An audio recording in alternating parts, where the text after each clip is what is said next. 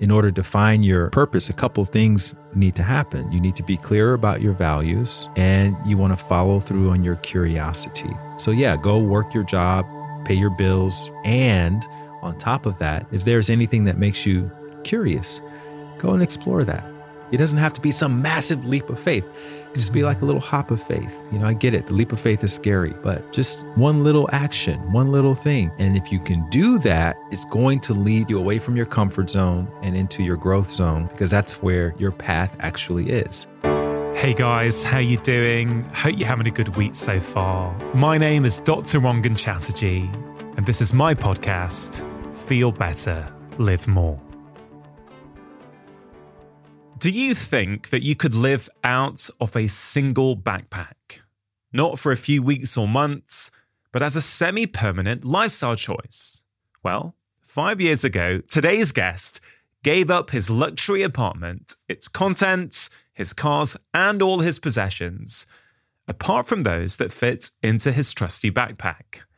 Light Watkins has been practicing daily meditation for 20 years and teaching it for 15. He's a mindfulness expert and the best-selling author of 4 books.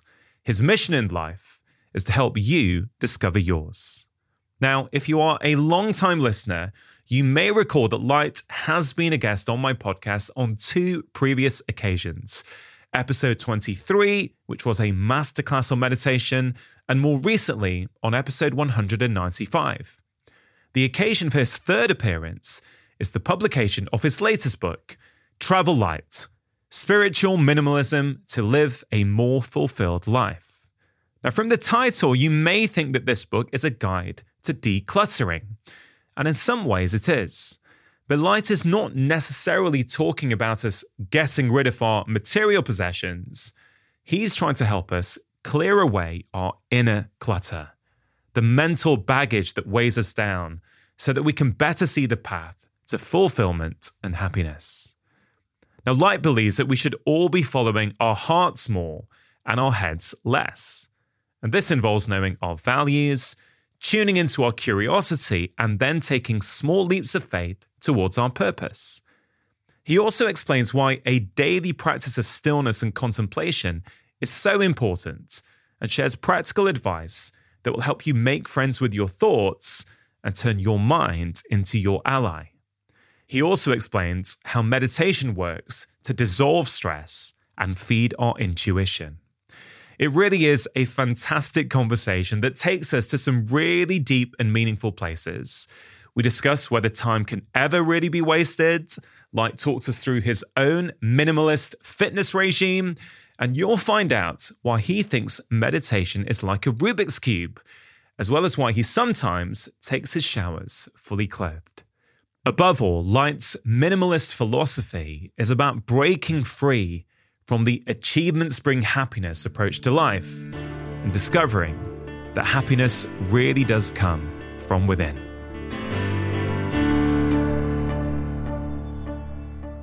You're a meditation teacher. Yes. Right? You have lived out of a backpack. Yes. For around 5 years now, and you've written this beautifully concise new book. Mm-hmm. And I think it would be useful to start off at the top, you know, outlining the central philosophy. Sure. So the book is called Travel Light, pun intended. And the subtitle is Spiritual Minimalism to Live a More Fulfilled Life. So the central message is, if you want to live a more fulfilled life, you have to make some space internally. Right? A lot of people, they hear that word minimalism and they think of it as, you know, the process of getting rid of things externally. You know, clear out the living room, clean up the closets, only keep things that bring you joy.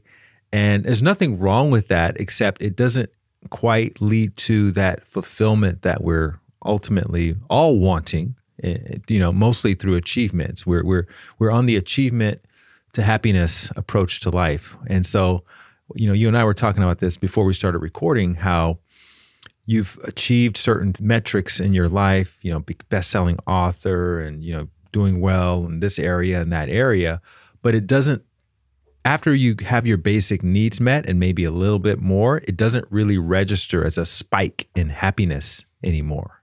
right? And I think a lot of people are experiencing that, where they are getting the promotion, they're exiting their company, they're, you know, ending up with a really beautiful partner, and it doesn't spike any sort of happiness inside. They kind of feel the same that they felt before.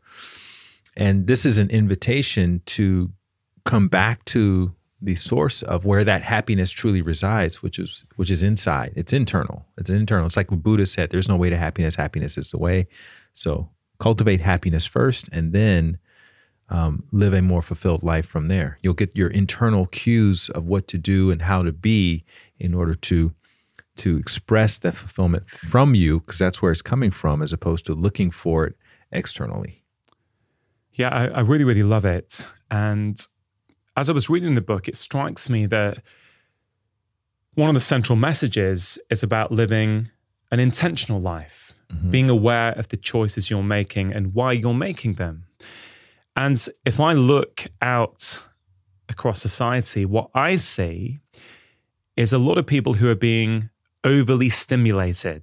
They're constantly looking outside of themselves for things, possessions, promotions, validation, whatever it might be to make them feel better. But it's a trap, because it doesn't ultimately lead to you feeling better. And often you have to go there and get those things to realize, oh, wait a minute, it doesn't make me feel better. I also see a lot of what I would call low-grade addictions. I'm not talking about the kind of alcoholism that may lead you to going to AA, or the gambling problem that leads you to Gamblers Anonymous. Of course, those things need addressing, but I'm talking about the low-grade addictions that people have to caffeine, to sugar, to social media, to online pornography, to retail therapy and shopping, whatever it might be. And then I think about you and the fact that you have lived out of a backpack for 5 years. It's almost the opposite, right? Instead of being addicted to things and possessions, living out of a backpack is kind of the opposite, right? Somewhat. Yes. Here's the thing. I'm not immune to any of those things you talked about, the sugar and the social media. And, you know, we talked about that as well earlier, how when you go off of social media, those first few days, there's some withdrawal symptoms. And you don't realize how addicted you are until you intentionally stop using them. So what I've been intentional about doing in my life is I'll go off sugar for 30 days, and just to show myself that I can exist, you know, by minimizing that. And then I'll go off caffeine for 30 days, and then I'll go off social media, you know, on occasion. And so when we can mitigate the supposed addictions in our life as a lifestyle, like this is just a part of my lifestyle. It doesn't have to be some extreme thing. I don't have to hit rock bottom. It's just something that I intentionally abstain from or minimize on a fairly occasional basis. Then I can kind of see, okay, this relationship could potentially get a little bit dangerous for me on occasion. And so just by being more intentional about that and about what I can do about that, that's what this sort of lifestyle is about. Like the backpack thing, I'm basing myself right now in Mexico City. I've been there for 2.5 years. If you walked into the place where I'm normally staying, which is an Airbnb, you would have no idea that somebody who just lives out of a backpack, you know, operates from there. It just looks like a regular old apartment, you know, it's got a bunch of stuff in it. But the question is, do I need to be in that place in order to find some sense of centering, grounding, fulfillment? And I've shown myself that, no, that's not the source of the thing that I've been looking for, nor is the sugar, nor is the caffeine, nor is the social media, but I can still indulge just like anyone else can. This is really interesting for me. As I was thinking about you turning up in the studio, and I was thinking about, what do I want to talk to Light about this time? For me, I was thinking about you, and I saw you when you came into my house with your backpack on, and I was thinking, wow, all his possessions are in that backpack. So you have had to be very, very intentional about the choices you have made. What's gonna get allowed in. What's not, you told me in London, you've just bought a new coat, I think. And I said to you, when you bought that coat, did something have to leave? And you said, yeah, if I'm going to bring that in, something's got to go. So to me, as I reflect on that, I think Light for the last 5 years has had to be very, very intentional about his life. And so it's interesting for me to hear that despite being so intentional, you can also fall prey to a lot of the addictions that many of us fall prey to. And that's really interesting for me. Yeah. And I think, you know, part of it is just being honest with yourself about the fact this is an addiction. This is something that could, it's a slippery slope, you know, could get really bad very, very quickly. And just that, and I talk about that, discipline is not about willpower, it's about honesty. That's what it's about. Can you be honest with yourself enough to put stop gaps in place? And when you put those stop gaps in place, you may find yourself being able to navigate those addictions a little bit more successfully, or a little bit less difficult, you know, with a little bit less difficulty than if you are telling yourself with good intention, yeah, I can stop anytime I want. Yeah, you know, it's not a problem. Yeah, I'm going to wake up at 6 o'clock in the morning and work on my passion project and still, you know, watch Netflix and sleep in and go partying on the weekend. No, that's not, you have no track record of, you know, being able to do the things that you've said you wanted to do. So you have to get honest with yourself about that. And maybe you have to, you know, hold yourself accountable in some way. Maybe you have to spend a bunch of money on a training or a coach so that you give yourself what I call in the book, the freedom of choicelessness. And that's what that backpack represents for me. It's choicelessness. If I want to buy something new, I have to get rid of something old. There's no, I can't carry it all around with me. So that gives me a little editor in my mind, because I don't have as much discipline as people would think with taking on new things. So, but when you have to carry everything around with you, then you have to make those choices. So I've painted myself into this corner to make the choice. I mean, there's so much there. I love that idea that discipline is not about willpower, it's about honesty. Yeah. And I think everything in this new book, and frankly, if I think about your previous books as well, it's about intentionality. And what do you get if you're being intentional? You get honesty, right? You have to be honest with yourself. Actually, that coffee that one needs to get going every morning is an addiction for many people. Maybe not for everyone, but for many of us. And we can tell ourselves stories that, oh, well, I don't operate well without coffee. And actually, if you look at the literature, I think it's pretty clear that actually, and I'm using caffeine as an example here because I'm currently in the process of resetting my own relationship with caffeine. So it's front of mind for me at the moment.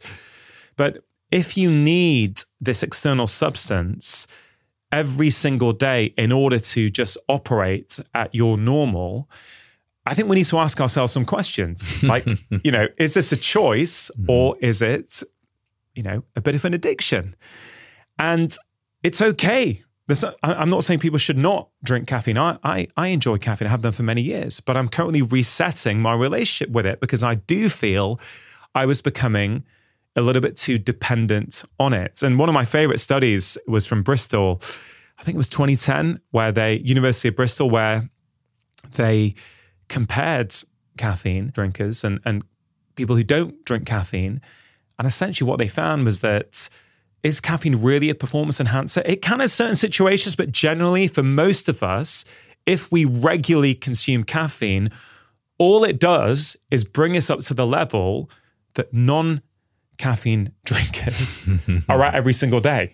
Right? That's all it does. It's a dependency.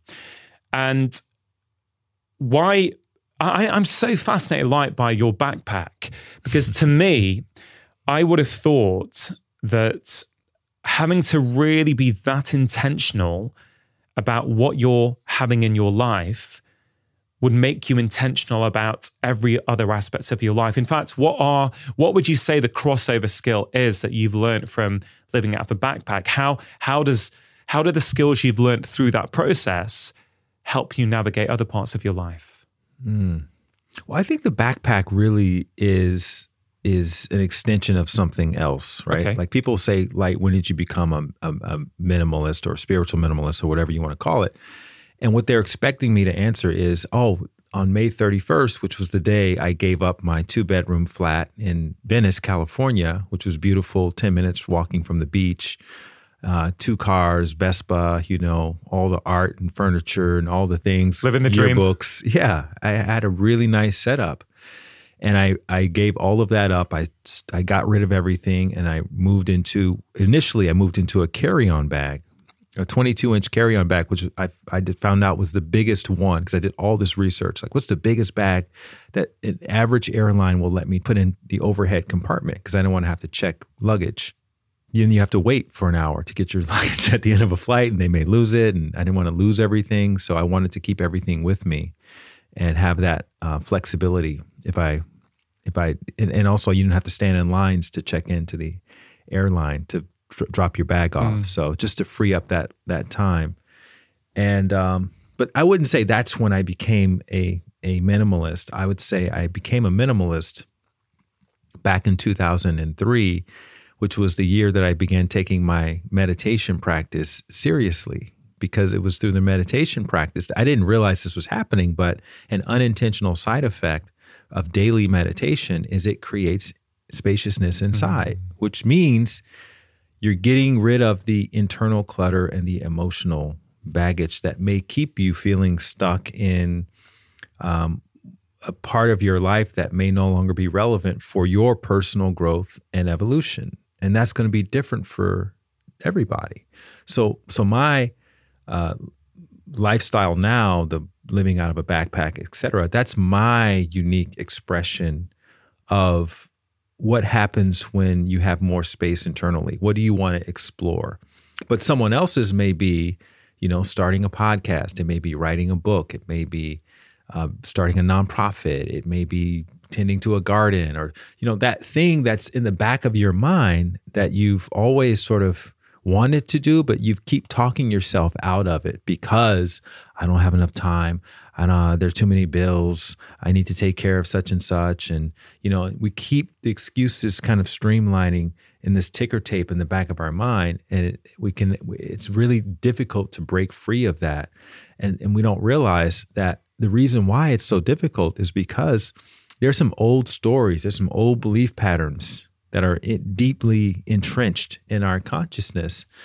And it's kind of like, you know, again, being a hoarder, you know, having a bunch of stuff in our place that doesn't allow us to navigate very easily and really see what's there and appreciate the small things. So once we can clear some of that stuff out and we create that space internally, then your version of living from a backpack for 5+ years could be, you know, something completely different. And so I want to just present the backpack thing not as, oh, this is what everybody should do, just for the record. That's not what I'm advocating here, is to physically minimize. But that was really, that idea to do that was really interesting to me. So interesting that I decided to get rid of the things that I felt were, you know, socially more acceptable for the life stage. I was in my mid-40s when I did this. I was single, no kids. Mm. I want to have a family. I want to be in a long-term partnership, or if not marriage, right? But when you're in your 40s and you don't have anything, that's not, socially speaking, that's not the best position to be in. But that was what I was feeling called to do. Was there a pain point? Because sometimes we experience, don't we, a pain point in life that leaves us with no option but to make a change. Mm-hmm. You know, if I think back to you in Venice Beach, right? 2 cars, you've got the Vespa scooter, yeah. You've got a nice place, right? The Art Deco, whatever, right? To many people, that sounds like you are, that's success, right? Mm-hmm. You're living the dream. So was there a pain point? Was there something there that you thought, this can't be all there is? Like, for example, could you go back to that life now with the lessons you've learned, and could you exist in that life in a very different way now? You know, that's a good question. And look, I've been meditating for 20 years. I've been teaching meditation for 15 years. And what I've learned from that experience is that when you get that internal nudge from your heart and you act upon it within a reasonable amount of time, then you can actually avoid the pain. If you ignore it, then the internal tension will build until it becomes painful and potentially even physically manifests into pain, some sort of internal or physical pain.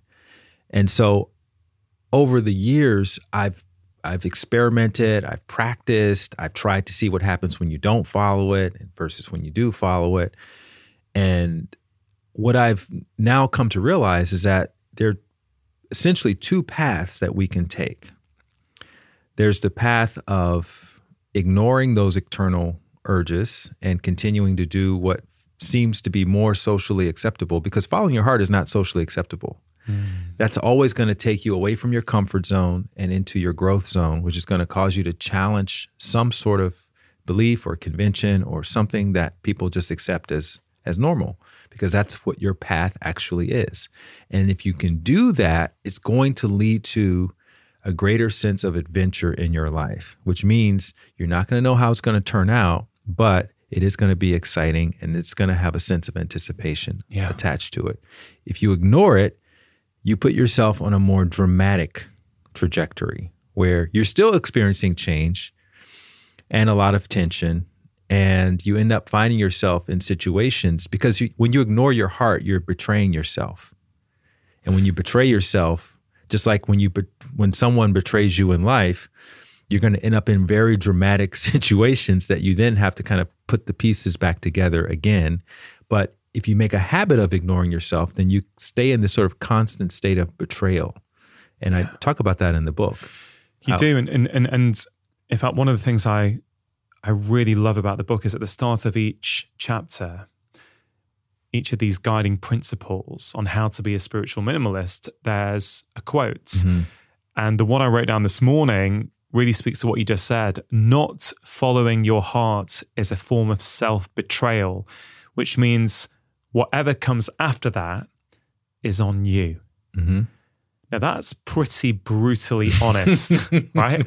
Right. But it completely resonated with me. Yeah. Because I think I certainly know many times in my life I didn't follow my heart. I went with my head, what I thought was the right thing to do. And you regret it, you resent it, and it comes out in some way. Yeah. Right? And as you were talking about people not following with their heart voice and try to ignore it, and that it's a type of betrayal.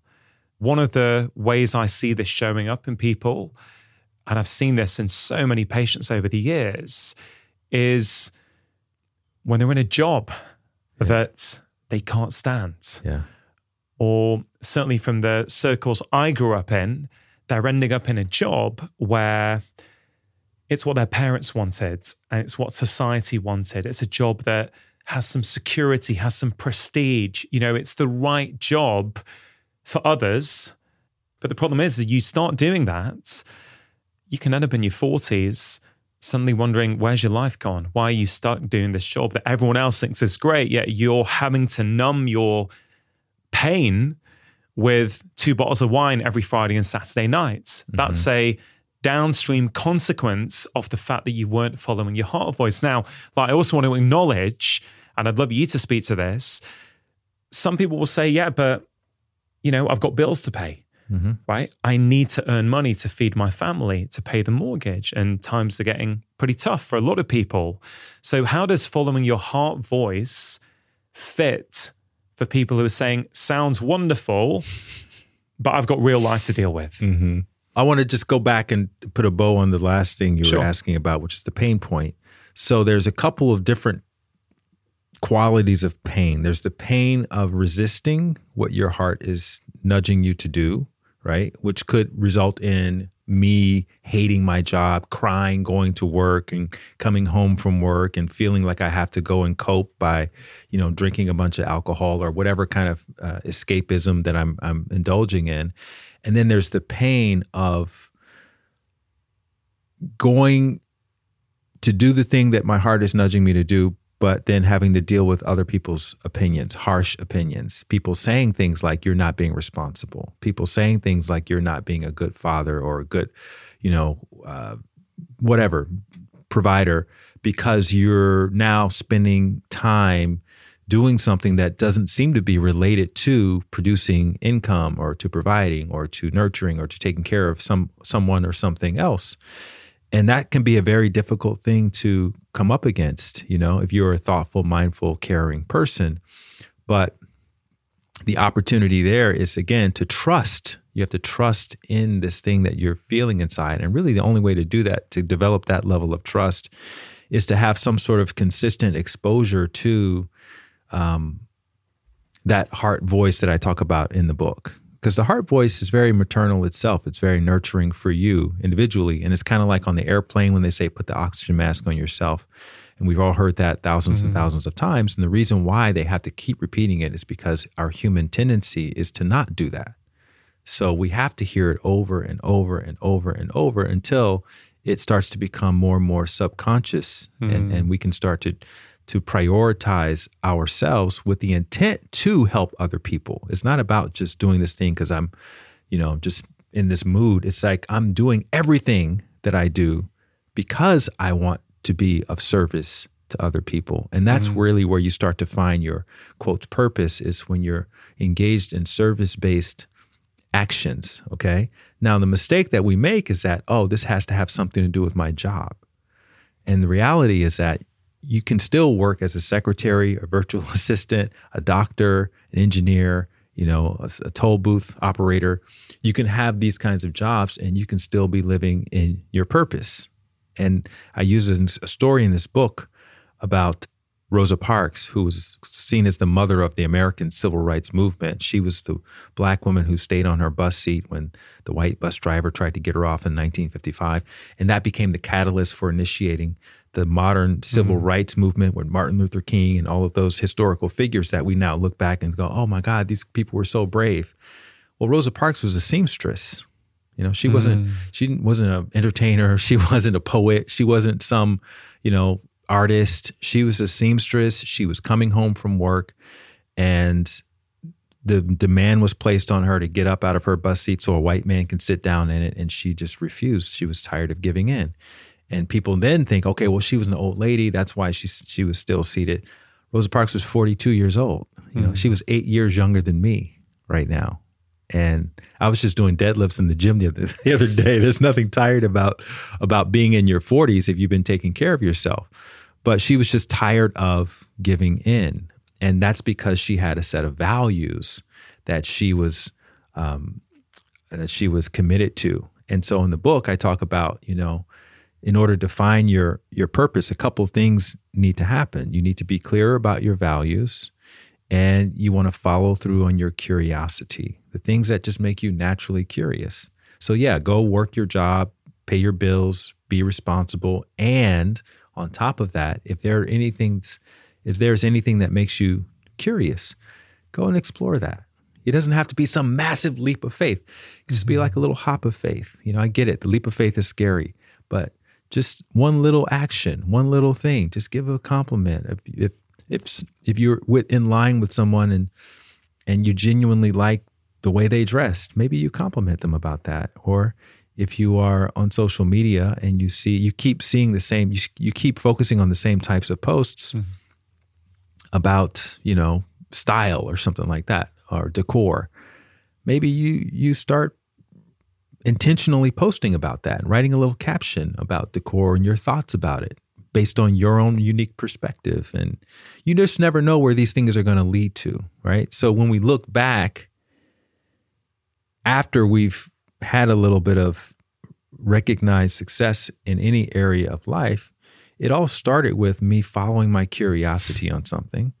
And when you look back after having some very dramatic thing happened in your life, some negative thing happened in your life, there was a moment where you ignored your internal guidance.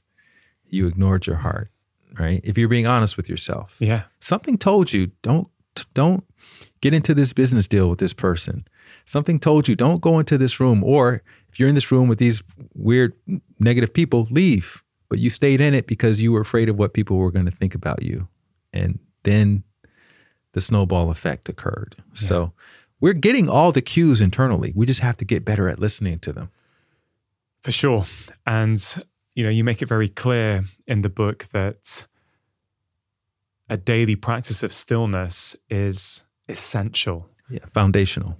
Yeah, and I would completely agree with that based on my own experience personally and with many patients. Like, I just don't think you can truly be healthy or happy unless you are able to spend time by yourself. Now, many people, Light, struggle with this. Mm-hmm. They can't sit with themselves. They can't meditate. And it's really interesting. You may, I maybe never shared this with you, but I have had so many messages since our very first episodes, maybe 4 years ago, when you came on to talk about Bliss More, was that your first or second book? Second book, yeah. Your second book. So many people credit that episode as inspiring them to actually meditate. I think there was something about the way you delivered your message, the way you made it quite easy for people. I think it was really quite special. So broad, big picture here. Why do so many people struggle with stillness?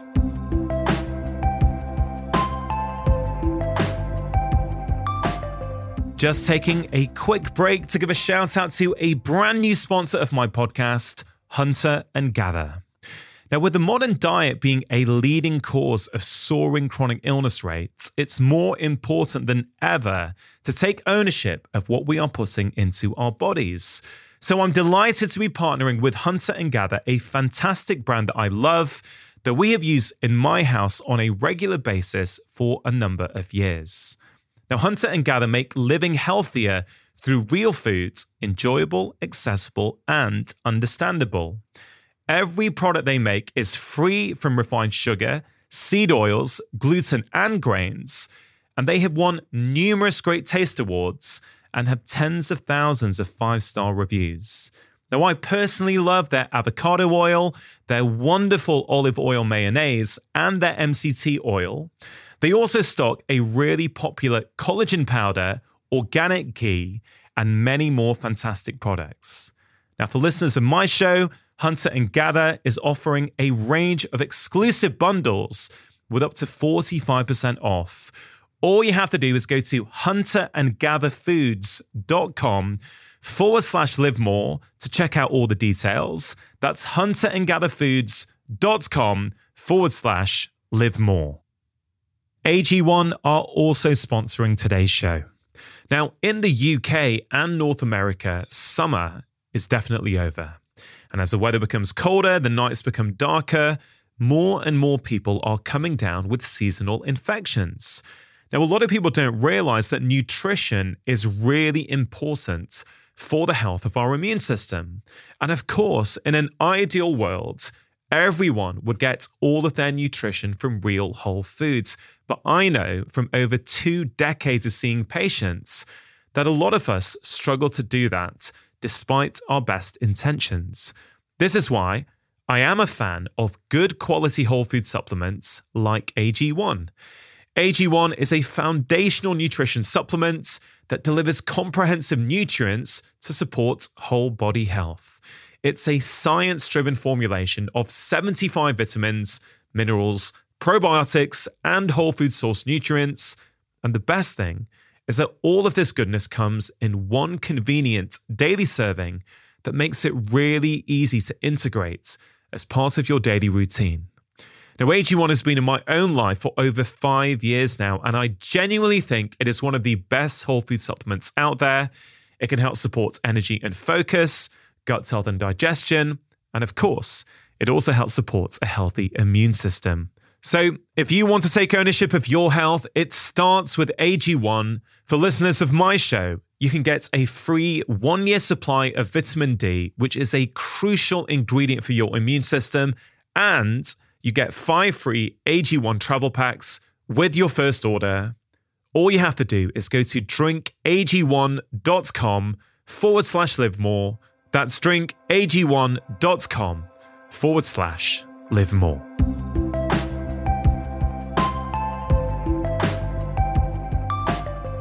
they don't struggle with stillness. They struggle with the thing that's stopping them from being able to be still, which is the stress. When you let the stress just run wild in your body because you don't have a reliable outlet for it, then it's going to make practices like stillness seem 100 times more difficult. And that's something that you've written about before. And I think it's an underappreciated aspect of living life is that, you know, when the stress doesn't have any way to get out of the body, it's going to eventually manifest itself mentally, emotionally, and physically. And, you know, people, we're very intentional about building wealth in our society, you know, increasing capital, making money. There's certain steps. Like if someone were to say, you know, it's not possible to be wealthy, you would be laughed out of any room of where people who are serious were in. But if someone says it's not possible to be happy, there'd be a debate would ensue. Yeah, well, you know, maybe it's not, or maybe it is, or who knows, or, you know, there's not a lot of clarity around this. But I think what we underappreciate is that, yes, you can be happier in the sense that you can be more fulfilled if you're intentional about doing the things that will decrease the debt. And the debt of happiness is stress. Look at happiness as income. Look at stress as debt. If you have more debt than you have income, then you're going to feel bankrupt in terms of your own happiness and inner fulfillment. But if you're intentional about increasing the income from the inside out, then you can create a state where you're wealthy with fulfillment, you're wealthy in happiness, you're able to pass that wealth down generationally to your kids because they're emulating the behaviors and the lifestyle patterns that you are displaying to them. So what meditation does, and the only thing it really does, is it puts you in a position to reduce the stress. Once the stress reduces, then the fulfillment increases, right? You're not having to go outside and find the fulfillment on a tree somewhere or in you know, for someone to give it to you. It's already inside of you. Once you get rid of the stress, though, then that's where you'll feel more fulfilled as a byproduct. So is one way you could interpret that saying, if you can reduce the stress in your life, you're going to find it easier to meditate? Because I think many of us think meditation is a way of reducing stress. Yes. So how do those two things fit alongside each other? Yeah, it's interesting because if you've not been meditating for decades and you start meditating, then it can feel quite intense initially when the stress starts getting dissolved, because that was what causes what they call the monkey mind. That monkey mind. You don't like that term, do you? No. Why? Because people say it all the time and you do write about it. So why don't you like the term monkey mind? It's a misrepresentation of what's actually happening. People associate the monkey mind feeling as a reason why they can't meditate. And it's kind of like the analogy that I like to use is with swimming, you know, like if you can't swim, it's not because you have monkey arms and monkey legs. It's because you haven't learned the mechanics of swimming. Once you learn the mechanics of swimming, then the water will support you. If you fight the water, it will drown you. And so what people do when they first start meditating, because there's not a lot of good meditation instruction out here. It's a lot of the blind leading the blind, to be frank. But a lot of people are fighting their mind. They're fighting the natural tendencies of the mind. And I talk about the minimalist approach to meditation, which is doing less, doing least, and ultimately doing nothing, just practicing pure being, sitting comfortably, having a passive attitude. And that will position your mind to become more settled. And as your mind becomes settled and your body becomes rested as a byproduct of your settled mind, all the body needs is to achieve some sense of rest, and then it automatically begins to rehabilitate itself, which means it begins to dissolve stress. And it's the stress dissolution that will cause your mind to then have a spike in activity. And that spike in activity is what people then, you know, fight against, thinking, oh, this shouldn't be happening. But actually, that is a byproduct of stress release. So the way you know the stress is actually being released is that through consistent practice where you're going deep in some meditations and then having some some spiked activity and other meditations, you're finding yourself becoming increasingly more and more adaptable to change outside of meditation. You're sleeping better at night. You're getting sick less often. You're able to be more compassionate, generous, and empathetic out in your real world, out in the field, as I call it. And so that becomes an ongoing process that can last for years. The stress continues to go down. The adaptation energy continues to go up, and you find that you're able to drop into more and more of a flow state just in everyday regular life. Yeah. And that doesn't mean that everything is going your way. It means that whatever life is presenting to you, you can navigate it more successfully without having an overreaction. Yeah. Do you think meditation is for everyone? In the sense that rest can be beneficial for everyone, yes. I think that meditation is for everyone. I don't think everyone necessarily needs to meditate. Like, for instance, with me, I didn't start meditating until I was 30. I didn't start taking it seriously until I was 30. Mm. Now, does that mean I was miserable up until I was 30?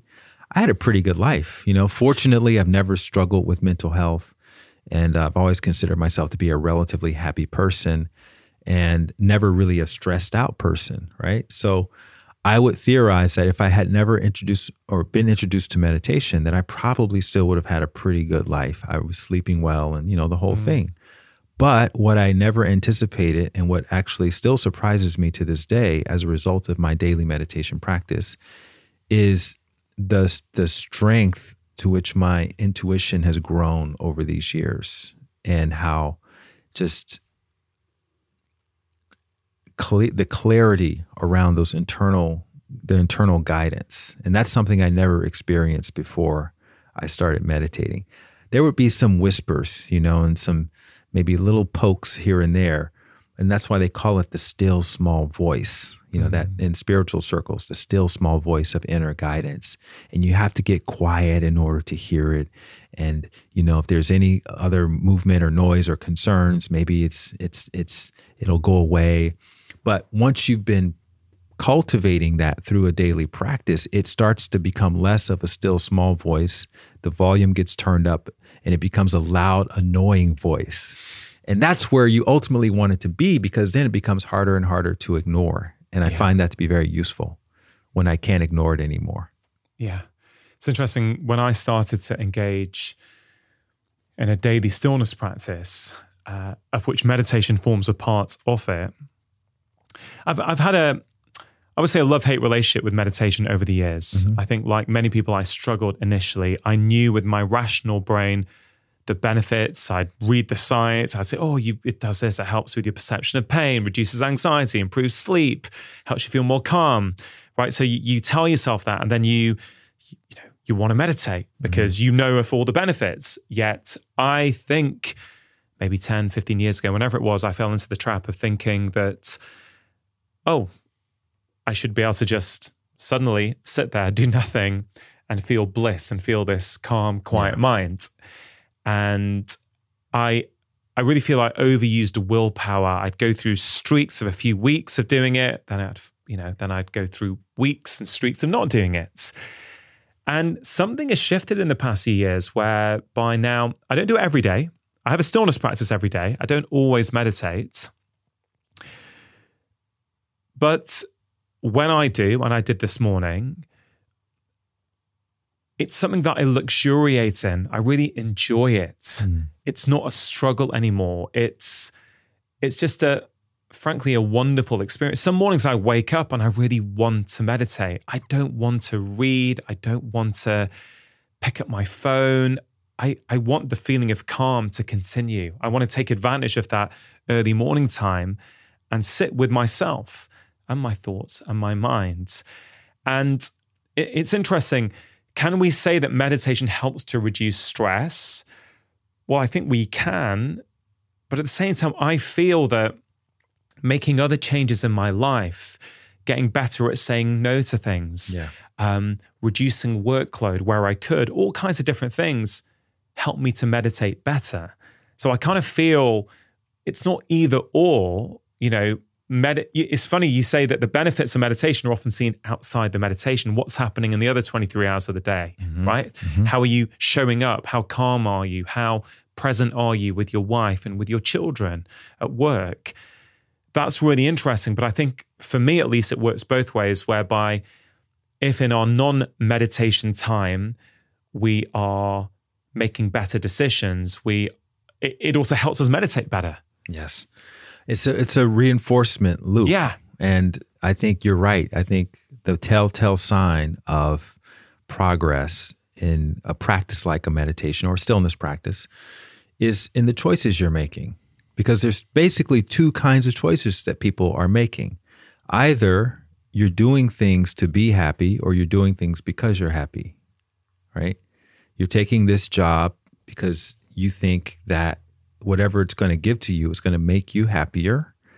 And usually that's not the case. Or you have cultivated some sense of peace or happiness or fulfillment inside, and then you take this job because this would be a great outlet for the fulfillment that I have or the creativity that I have or the peace that I have. And so that determines why you do most of the things that you do. I'm going to date this person because I'm happy, not to get happy. If I'm looking for someone to make me happy, that's a completely different person. Mm-hmm. But if I'm looking for someone because I'm happy and I want to share that happiness with this person, then my priorities have changed. And so that becomes a cumulative effect, which then becomes self-reinforcing, right?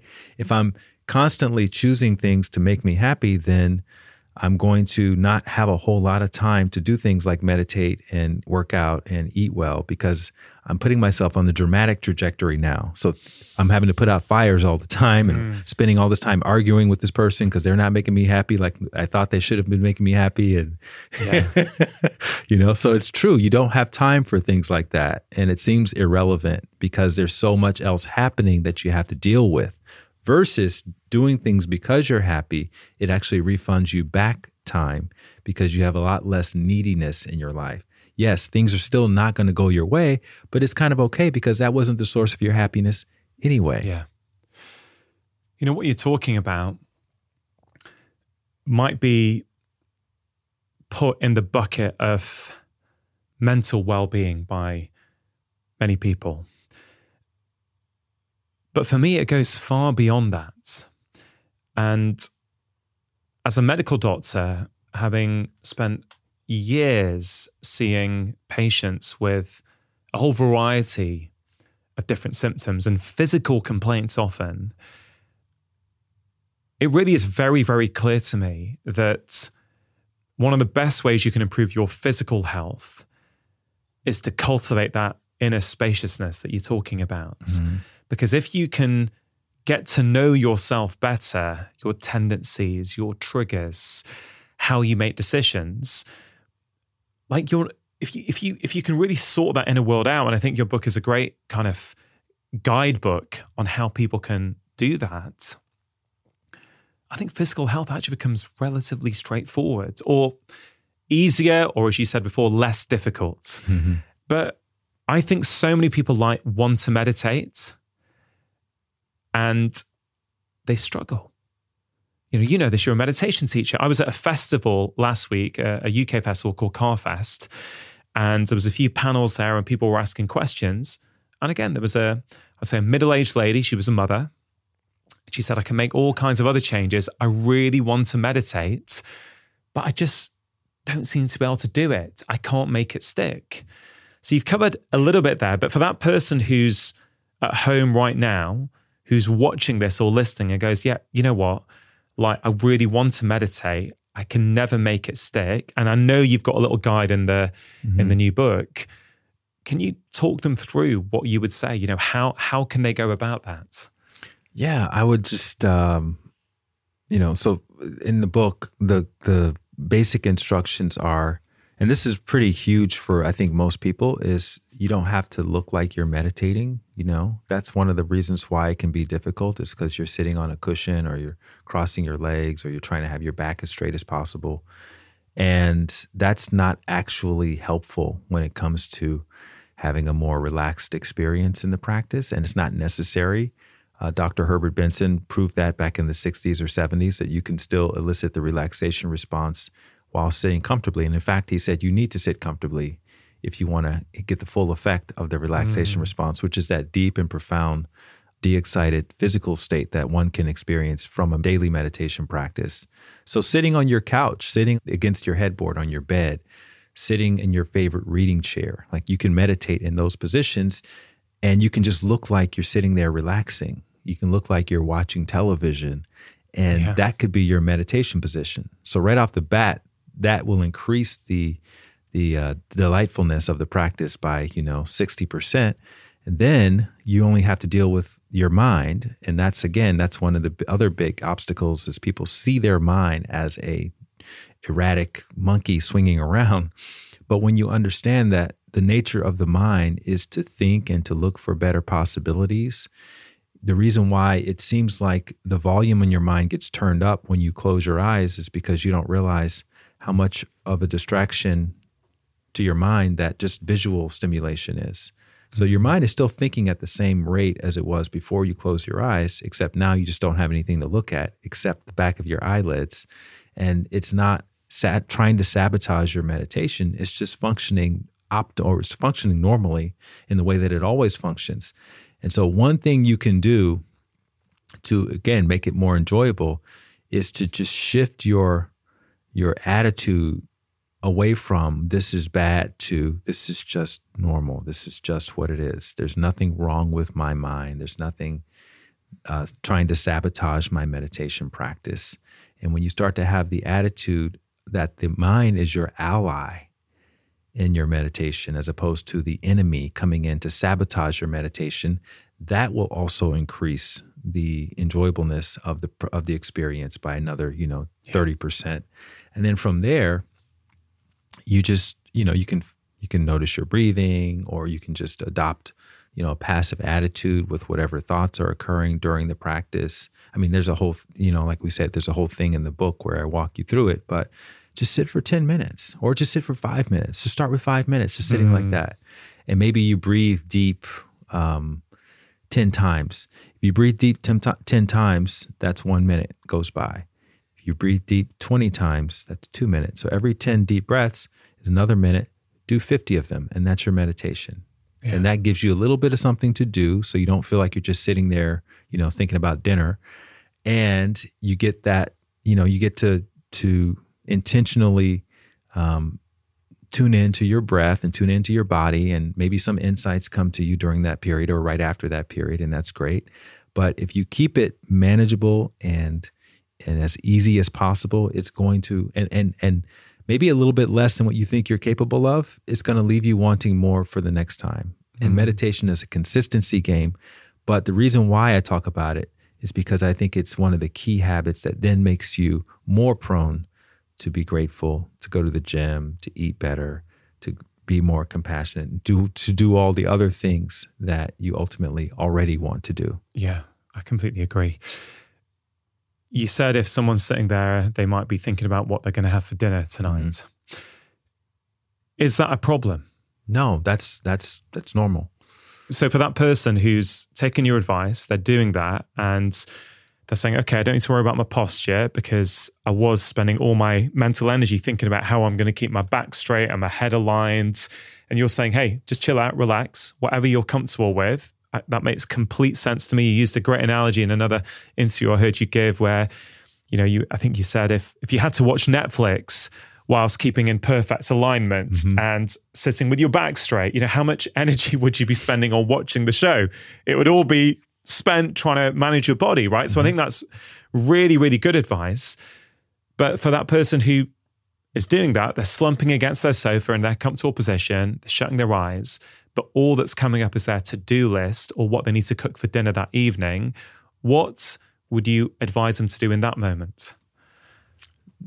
Just see it as a normal part of the experience, to even celebrate it if they can. Like, this is great. I'm sitting here, I'm in my body, I'm thinking all these amazing thoughts. And, it's like what Captain Jack Sparrow said in Pirates of the Caribbean. The problem is not the problem. The problem is your attitude about the problem.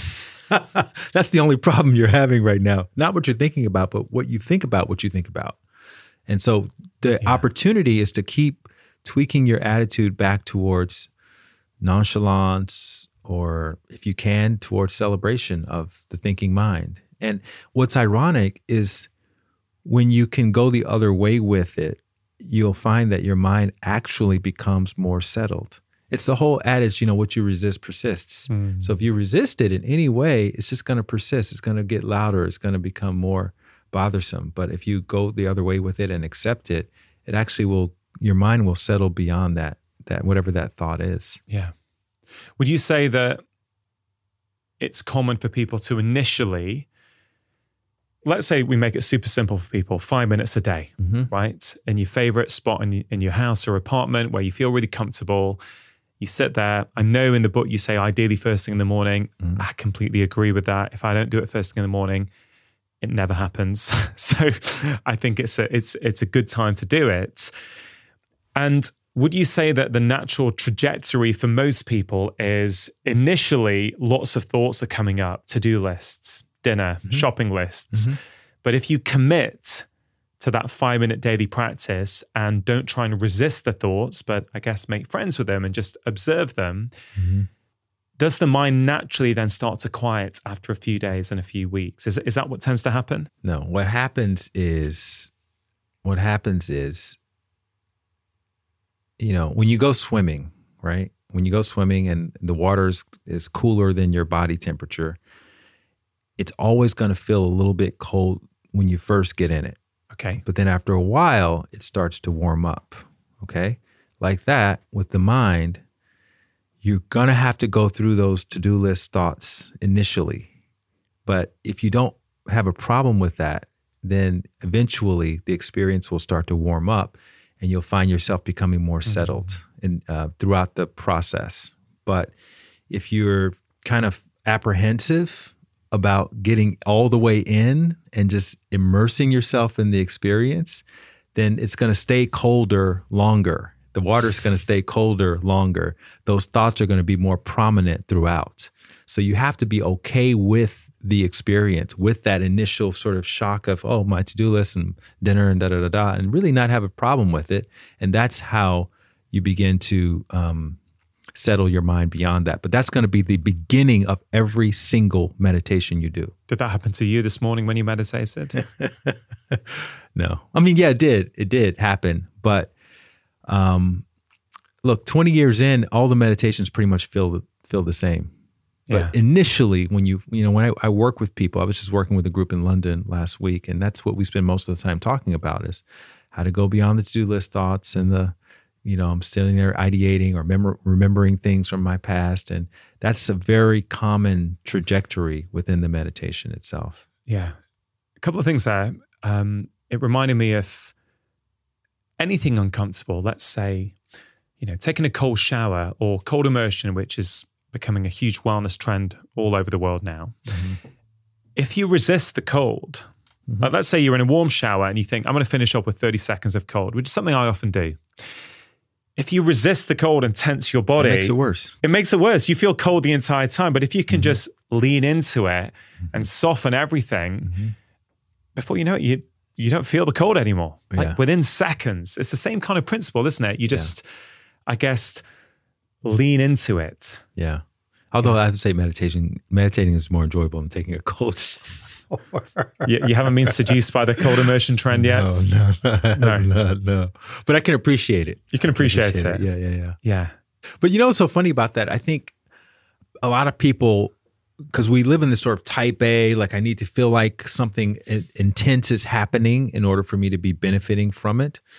I think a lot of people default to things like that as that's my meditation. You know, you hear someone like a Tony Robbins, who I love his work. And he says, you know, first thing I do every morning is I jump into this cold plunge and my mind tries to stop me every time, but I'm teaching my mind that I'm the master and it's the servant and blah, blah, blah.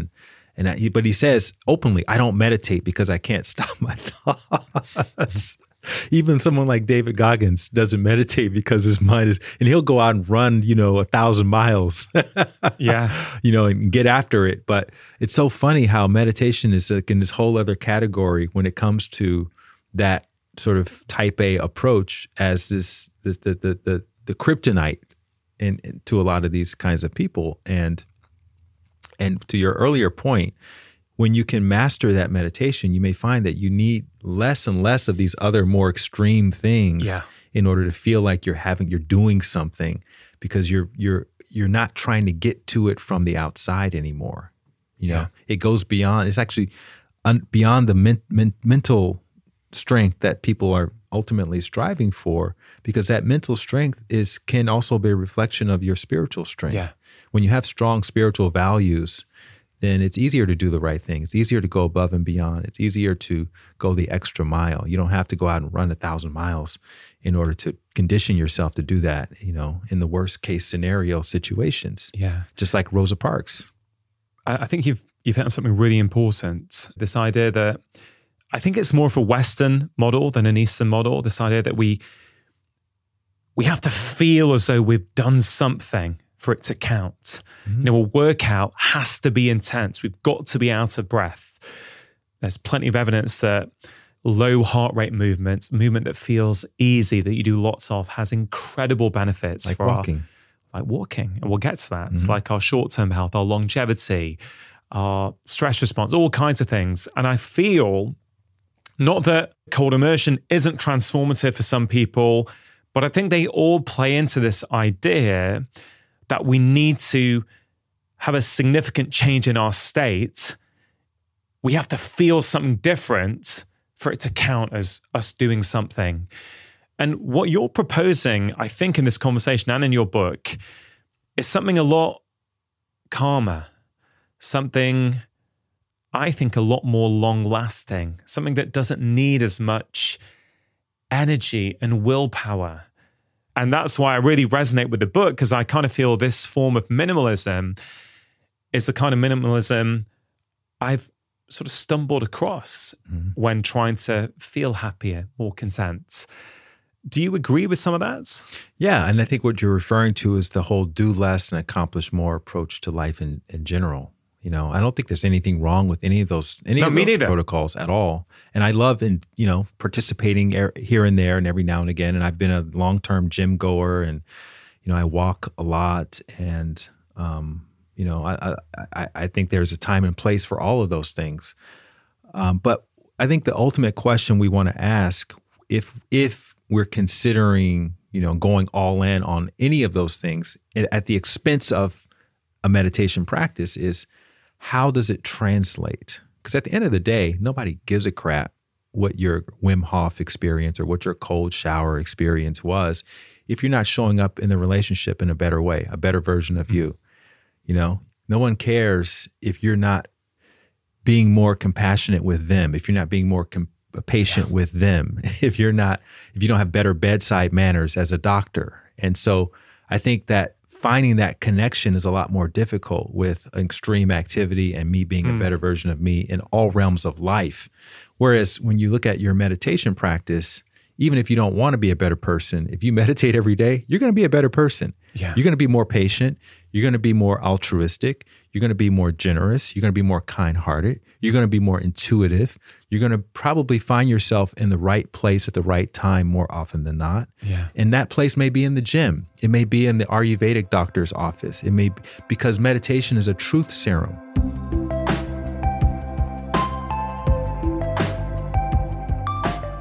Just taking a quick break to give a shout out to the mental wellness app Calm, one of the sponsors of today's show. In today's fast-paced world, taking care of your mental health is more important than ever. It affects every single aspect of our lives and impacts how we think, feel, and behave. And now finding time to nourish our mental well-being is easier than ever with Calm. Calm is a mental wellness app that can help you stress less, sleep more, and live a happier, healthier life. Calm has guided meditations, sleep stories, relaxing music tracks, and daily movement sessions that are all designed to give you the tools to improve the way that you feel. Over 100 million people around the world use Calm to take care of their minds. And for listeners of my show, Calm is offering an exclusive offer of 40% off a Calm premium subscription at calm.com/live more, and new content is added every week. All you have to do is go to calm.com/live more for 40% off unlimited access to Calm's entire library. That's calm.com/live more. Carol Bike are also sponsoring today's show. For 4 months now, I have had a Carol Bike in my house and I absolutely love it. I love the fact that it's easily adjustable to not only my height, but also the height of my wife and my kids, who also love it. It's also really quiet when riding, so I can be up early in the morning getting a workout in, and my family can be asleep upstairs without getting disturbed. Now, I personally use my Carol Bike mostly for long, low-intensity rides, but many people I know love the fact that Carol Bikes make it easy to achieve remarkable health and fitness benefits in a fraction of the time, which is important because many of us feel that we don't have enough time. Now, Carol Bike was developed with leading exercise researchers to deliver the shortest, most effective workouts for any age and fitness level. Their signature reduced exertion HIIT workouts creates the most potent training stimulus with just two 20-second sprints. I really do enjoy these short, intense workouts as well. Now, studies have shown that Carol Bike helps you achieve a 12% increase in cardio fitness, lowers the risk of type 2 diabetes by 62%, and reduces blood pressure by 5% in as little as 8 weeks. They offer a 100-day risk-free trial. You can return your bike, no questions asked, within 100 days of delivery. And if you live in the mainland US, Canada, or UK, you can get your bike delivered for free. For listeners of my podcast, Carol Bike are giving you £100 or $100 off a new bike using the promo codes LIVEMORE. All you have to do is go to carolbike.com/livemore. That's carolbike.com/livemore and use the codes LIVEMORE.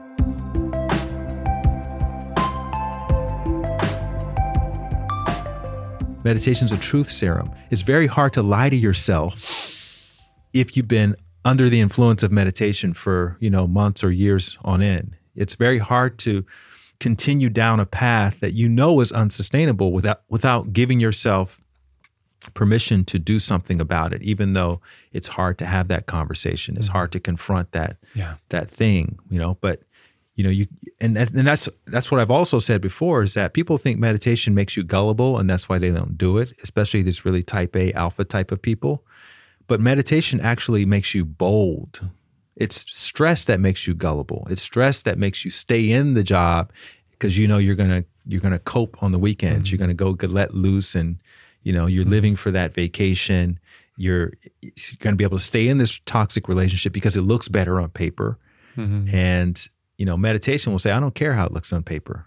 Your heart is going to tell you need to make a change. It doesn't mean you have to break up with somebody, but maybe the way you relate to this person needs to be different. It needs to be more in alignment. You need mm-hmm. to have stronger boundaries. Yeah. So, so that's why I think meditation is a key habit over all the other stuff.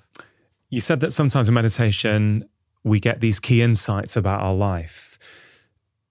In your experience, do you think journaling alongside meditation can be helpful? Let's say straight after the practice where you've had these insights, is it useful in your view to then maybe journal the things that you learned, the things that you've realized about your life? Sure, however it expresses itself. I've never really been a consistent journaler, but every time I have journaled, it's been very helpful. Yeah. So, but I don't think journaling alone is going to take you as far without some sort of inner stillness practice. And I want to make that distinction as well, that, there are a lot of different forms of meditation. When I'm referring to meditation, I'm primarily referring to a daily seated, eyes closed practice, because that's the one that can put you into that deep and profound relaxation response. Yeah. There's not been a lot of evidence showing that walking meditations or other kinds of eating meditation, other kinds of externally focused meditations can elicit the relaxation response in the same way. Yeah. Do you know one of the most transformative things for me in my meditation practice, as I reflect on it now, just really tuning into some of the things you just said.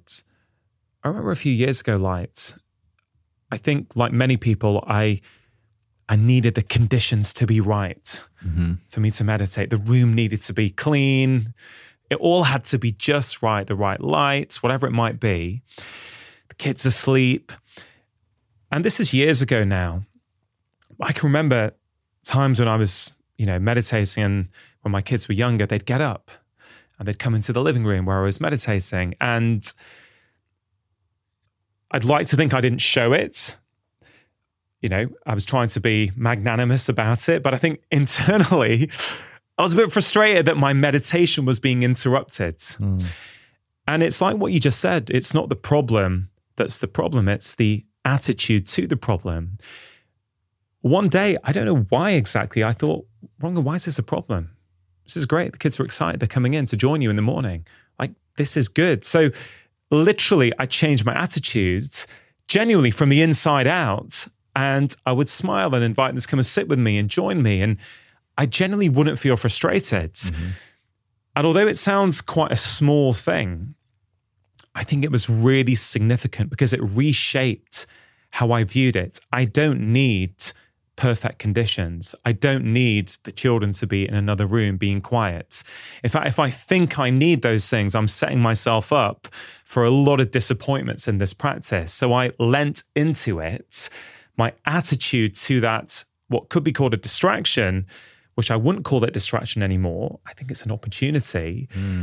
It's really elevated my practice.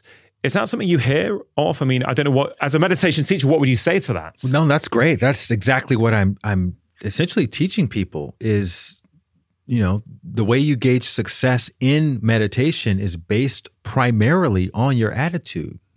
It's not about how deep you go or how settled you become. It's how you feel about whatever you're experiencing, because then the meditation, again, it has utility, it has purpose.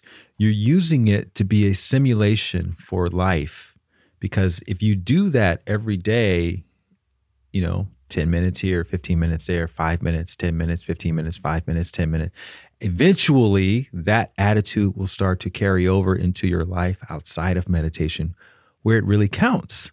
Because when you think about suffering, you know, and the listener can run this thought experiment. Think about the last time you suffered. I guarantee it was because of one of two things. Either something didn't happen in the way you thought it should have happened, or it didn't happen in the time you felt it should have happened. That's it. And you had a problem with that. Inherently, was it good, bad?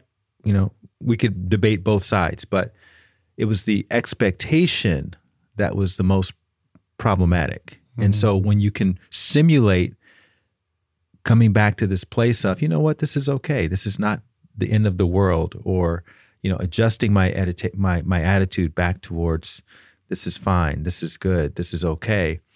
Then eventually that's going to become more of a default state when things aren't going the way you think they should be going. Now, this is not a call to not care about your life or about the things that's happening in your life. It's a call to not be so rigidly attached to the way it's all playing out or to the timing that it's all happening in. And just trusting that, look, if I do the best that I can do and I keep trying all these other things and it's not really happening in the way that I want it to happen, then probably things are happening as they should, and it's probably positioning me in some advantageous way that maybe I can't see right now. So let me just keep the camera rolling and let's see how the whole thing plays out as I continue to do my best, right? I'm not waiting for something to happen. I'm treating the journey as the destination. And, you know, it's just like what they say in the Bhagavad Gita when they say, you have the right to the work itself, but not to the fruit of the work. And I think that's where we find the most joy, is when we can find ourselves okay with the process, the various processes, right? The relating, having a child be born, that's a very joyous occasion, but most of your experience with that child is going to be the process of parenting the child and eventually the child leaving and, you know, being out in the world on their own. And there's really no moments that are going to be able to equate to the entirety of that process and the day-to-day choices that you have to make and continuing to show up.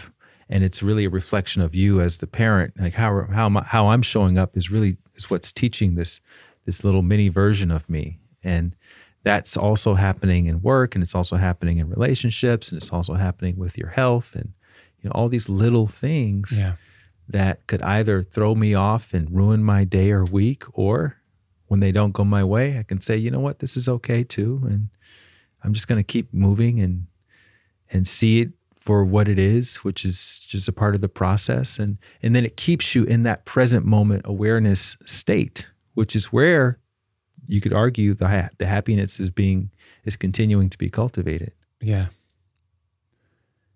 You have a principle in the book, there are no throwaway moments, which I really, really like. I think it speaks to what you've just been talking about there a little bit.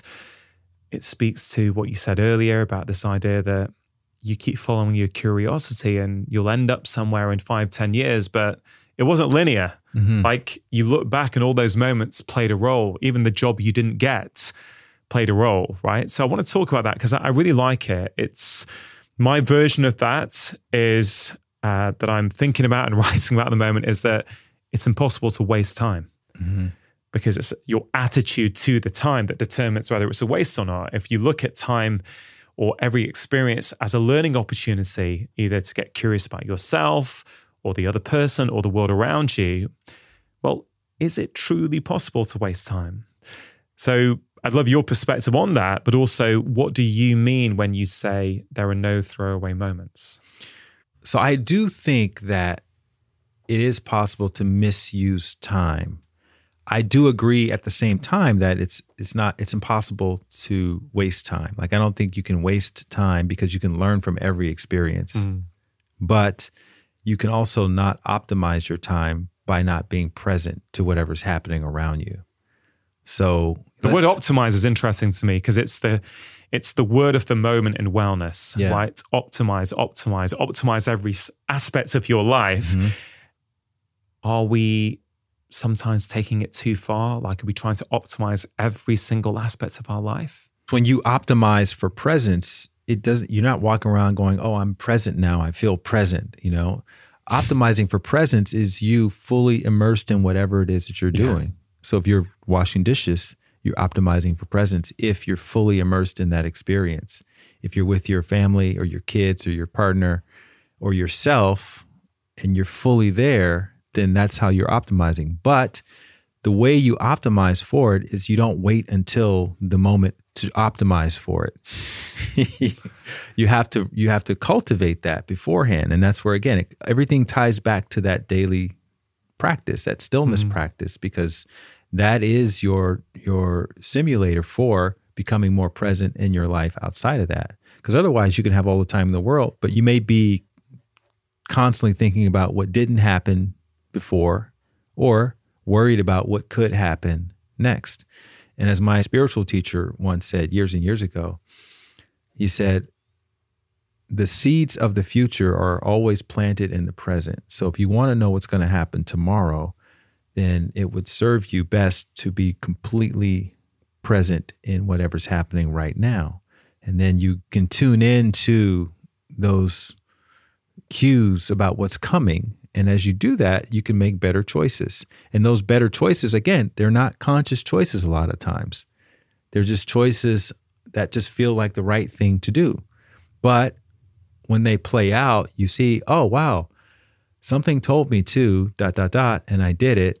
And it didn't make a lot of sense to me at the time. And it really didn't make a lot of sense to other people. But I ended up, you know, in this really interesting situation.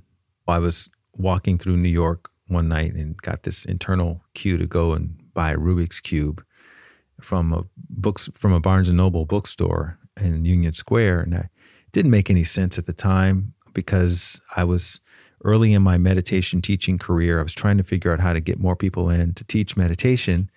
And it wasn't necessarily because I wanted to make more money, although that would have been a happy side effect of teaching more meditation, but really it's because I was just passionate about teaching meditation. And I knew the profound effect it had on me, and I wanted it to have that same effect on other people.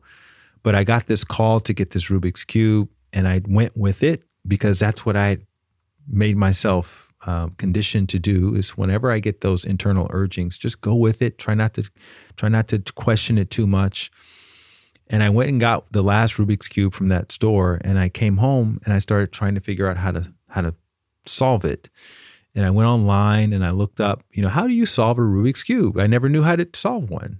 And apparently, I thought you had to be a smart person or a genius in order to solve a Rubik's Cube. But actually, it's just like, it's a sequence you learn. You learn a series of turns and twists. And if you keep repeating the same series again and again, eventually the cube will solve itself. So I taught myself that sequence over the next few days. And finally, I knew how to solve a Rubik's Cube. And through the process, I realized that there was a correlation between how a Rubik's Cube solves itself and how meditation can help to bring the body back into balance, starting with a foundation of rest. Then after rest comes back online, your digestive system, your immune system, your reproduction system, and all the other long-term survival functions come back online. And like that, you solve the Rubik's Cube solves itself in rows. You know, one row could be considered the foundational row, and then which is the rest, and then the other rows represent the other functions in the body.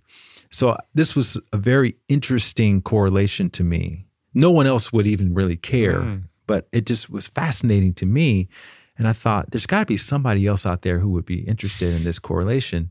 So I made a video. This is back in 2010 or something. So I made a video. And I decided to post it on the new website, YouTube. And I had to learn how to do all this. I had to go on iMovie. I had to learn how to put like little captions and all the things, put music up there. And I had a point and shoot camera. I didn't even have a video. There were no smartphones at the time. Yeah. I didn't have a video camcorder. So anyway, I put it all together. That was a bit of work, but I was so happy throughout the entire process because I was thinking about how many people this would eventually help. And I uploaded to YouTube and it became a viral video. People who were interested in meditation saw this thing and guess what happened? More people came to learn how to meditate as a result of it. And that's kind of how it goes, you know, when we talk about listening to the heart and being present to whatever internal urges or nudgings we're getting and just kind of trusting that, hey, the thing that I want in my mind or in my ego is also connected to what's happening in my heart, except my heart has a much more interesting, imaginative, and adventurous way of getting there. And it potentially is even more sustainable. And you're going to learn some stuff along the way. You may learn some stuff emotionally. You may also learn some stuff just informationally on how to, you know, how to get there and then how to sustain while you're there. And also the thing that it takes to get there is not going to necessarily be the thing that grows whatever your purpose happens to be. So you have to continue to stay present. Yeah. You can't just be present one time and expect that everything is going to happen from that. It has to become a lifestyle, not an isolated act. Can you still solve a Rubik's Cube today?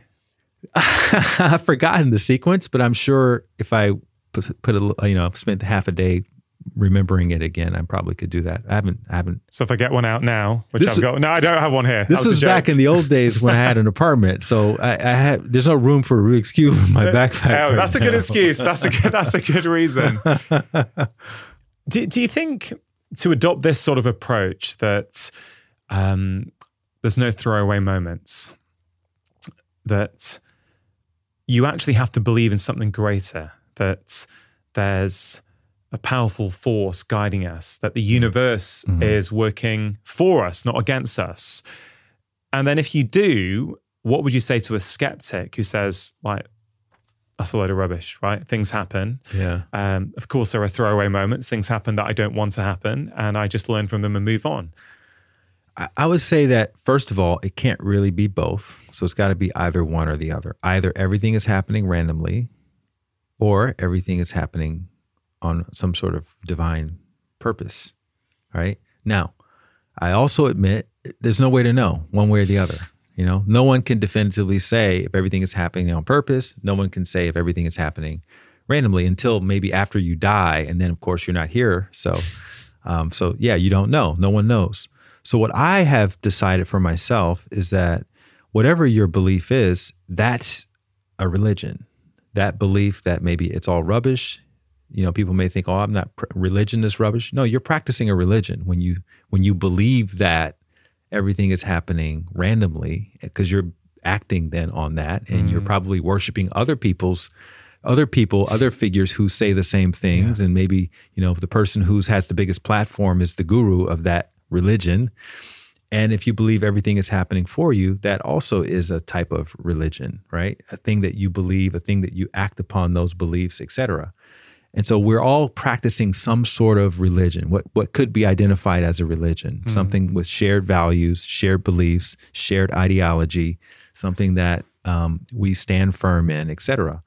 And I invite everybody to adopt the religion or the belief system or the ideology that empowers you the most. Exactly. Whichever one empowers you the most. Since no one can say definitively which was which and which one is real and which one is not, we all admit that, but which one empowers you the most? If you believe that the things that are happening to you are also happening for you, are you more empowered in the choices that you're making on a day-to-day mm-hmm. basis versus adopting the belief that it's all just random and who cares and, you know, everything is just kind of like you could get taken out at any point and nothing really matters. Does that make you genuinely feel empowered over a long enough period of time? Yeah. And if it does, great. Try that out.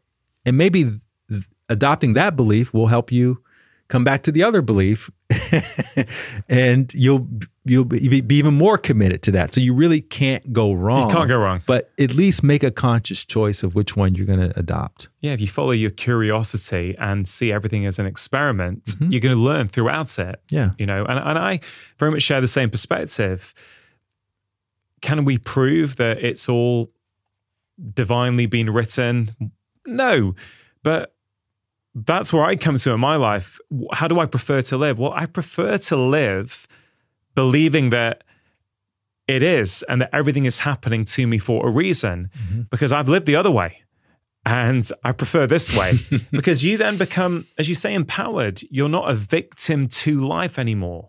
You're not a victim to external events. You've got a degree of control. If something happens that you didn't want to happen, like my natural default now, because I've been practicing it for so many years, is, okay, what's the learning opportunity here?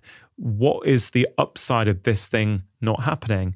In fact, I am going to talk to a friend later today who is pretty disappointed that they didn't get a job that they've been going for. And we've arranged to talk later. And again, one of the things I hope I'll be saying to him, depending on how our conversation goes, is, you know, what's the upside here? Mm-hmm. I get it. You're disappointed. You really wanted that job. Can you see any upsides here? Because I think even just shifting the questioning to that, it just subtly starts to change things, doesn't it? Yeah. And it's like what Steve Jobs says in that famous commencement speech, you can't connect the dots looking forward. And I think that's really what people who believe everything is happening arbitrarily are trying to popularize this. You know, nothing is connected. But when you look back, and this is why I love biographies, you know, you read the entirety of someone's life story and you can see how pretty much everything that they went through ended up coming into play at some point in their life. Yeah. And if we look back at our biography, at our history, you know, if we've lived long enough, we could see a lot of the things that we've been through have shaped our perspective in a way that has informed our best decisions that we've made. Now, there are probably a lot of decisions, again, where you weren't following your internal guidance, you were ignoring mm-hmm. it, you're trying to do the whole, you know, achieve your way to happiness thing, which ended up pretty badly, you know, put you in some really interesting situations. But in those rare moments where something from your past informed a decision that you made that was a little bit more altruistic in nature, where you mm-hmm. were trying to be helpful, you were being kind, you were being of service in some way, you ended up in a situation that was maybe, you know, better than you imagined for yourself, and maybe made you feel differently than you thought you would feel mm-hmm. from leaving the more higher paying job and taking another position that was a little bit less paid, but it was more fulfilling to your heart. And because you had gone through a similar experience to the one that people you're now helping are experiencing, and you have some unique thing yeah. that they can relate to. And there's a feeling that you can't quantify on paper that you're going to have if you're in that kind of situation helping people. yeah, with something you've personally struggled with. And I guess even if you've followed your head voice instead of your heart voice, I would still subscribe to the view that there are no throwaway moments, because if you can be honest and intentional, right, which is, I think, what your entire approach is really about, you can then assess that. I've done this recently in my own life about a certain job I took a few years ago. And instead of, cursing myself for it because I didn't really enjoy it, I resented it whilst I was in it. It's now, oh, you can learn from that, which means I'm not going to make that mistake the next time. And that actually, a very similar scenario has presented itself. And this time I said no, because I said yes to that and learnt, this is what happens when you follow your head voice and not your heart voice, right? So even the situations that you don't think you want to happen are very, very powerful if you can be honest with yourself. And again, bringing it back to meditation or stillness, if you have that time and space, I completely agree with you, like that actually, that's when you start to be able to, I think, honestly assess your life. And as you say, you can't hide from yourself, right? That voice is there. You can distract yourself with whatever you want, Instagram, social media, sugar, booze, whatever it might be. But in those quiet moments, that voice is there. Yeah. And I think suppressing it and not paying attention to it is toxic for mental health and physical health in the long term, for sure. You like biographies. I've also read that one of your favorite books is Zen and the Art of Motorcycle Maintenance. Why is that one of your favorite books? I read that book years and years ago. I haven't even read it recently, but there were some parts of it that really stuck out to me. And it was the first time I thought I really was presented with this idea that the way you do anything is the way you do everything. And that's essentially what it's about. It's about how it's a fictionalized story of this guy that drives across country with his son on a motorcycle. And he's teaching his son these philosophical and spiritual lessons about how when you maintain a motorcycle, there's no difference in the motorcycle and you. You and the motorcycle are one. And so the care and the attention you give to maintenance of it is a part of the process of being with it. And if you're sloppy with it 6 days out of the week, you can't expect to be perfect with it on the seventh day, right? If you have to be perfect there's this quote from the book. He says, if you want to paint the perfect picture, all you have to do is make yourself perfect and then paint naturally. And I love that, if you want to be fulfilled, all you have to do is cultivate fulfillment and just act naturally. Like in other words, you don't have to try to go out and do things that will lead to fulfillment. Just create that internally. And that's why the first principle in my book is about cultivating inner happiness. And then the second principle is then making your most important decisions from your heart and not from your head. Now, if you skip the first step, it's really challenging to make those decisions from your heart, because you're not going to be able to hear it very clearly, first of all, but then also the head or the ego is really good at disguising itself as your heart and making you think that you're listening to your heart when actually you're still listening to your head, because the telltale sign is you're too attached to the outcome. With the heart, you're more engaged in the process of the whole thing. The head makes you think about, okay, what's the payoff? Am I going to be more recognized? Is this going to help me become more famous? Is this going to help me get more money? Is this going to help me do this? It's all about me, me, me, me, me. Can I provide? Can I, whereas the heart is really about, hey, you have this gift and you need to share it with other people. And you're sharing it to help them, right? That's the payoff. The payoff is they get helped by it, not you. You don't need their approval for you to be fulfilled. You're sharing it because you're fulfilled. You're sharing it because you're happy. And then no throwaway moments comes after that. That's principle number 3. It's very difficult to treat life as though there are no throwaway moments if you haven't been making heart-based decisions and if you haven't been tuning in to those internal nudgings of the heart. It's hard to give what you want to receive, which is principle number 4. It's very difficult to follow your curiosity because it's just not as much of a priority, which is principle 5. And then finding comfort in discomfort, because discomfort is it's just too much. And it's, that's why most people they're equating success with comfort. They're striving for more comfort because there's such discomfort internally that they can't cope with. And then seventh is freedom of choicelessness. And then you hear people like me walking around living out of a backpack. Oh, I can't, there's no way I could do that. Right? But again, I'm not asking you to do that.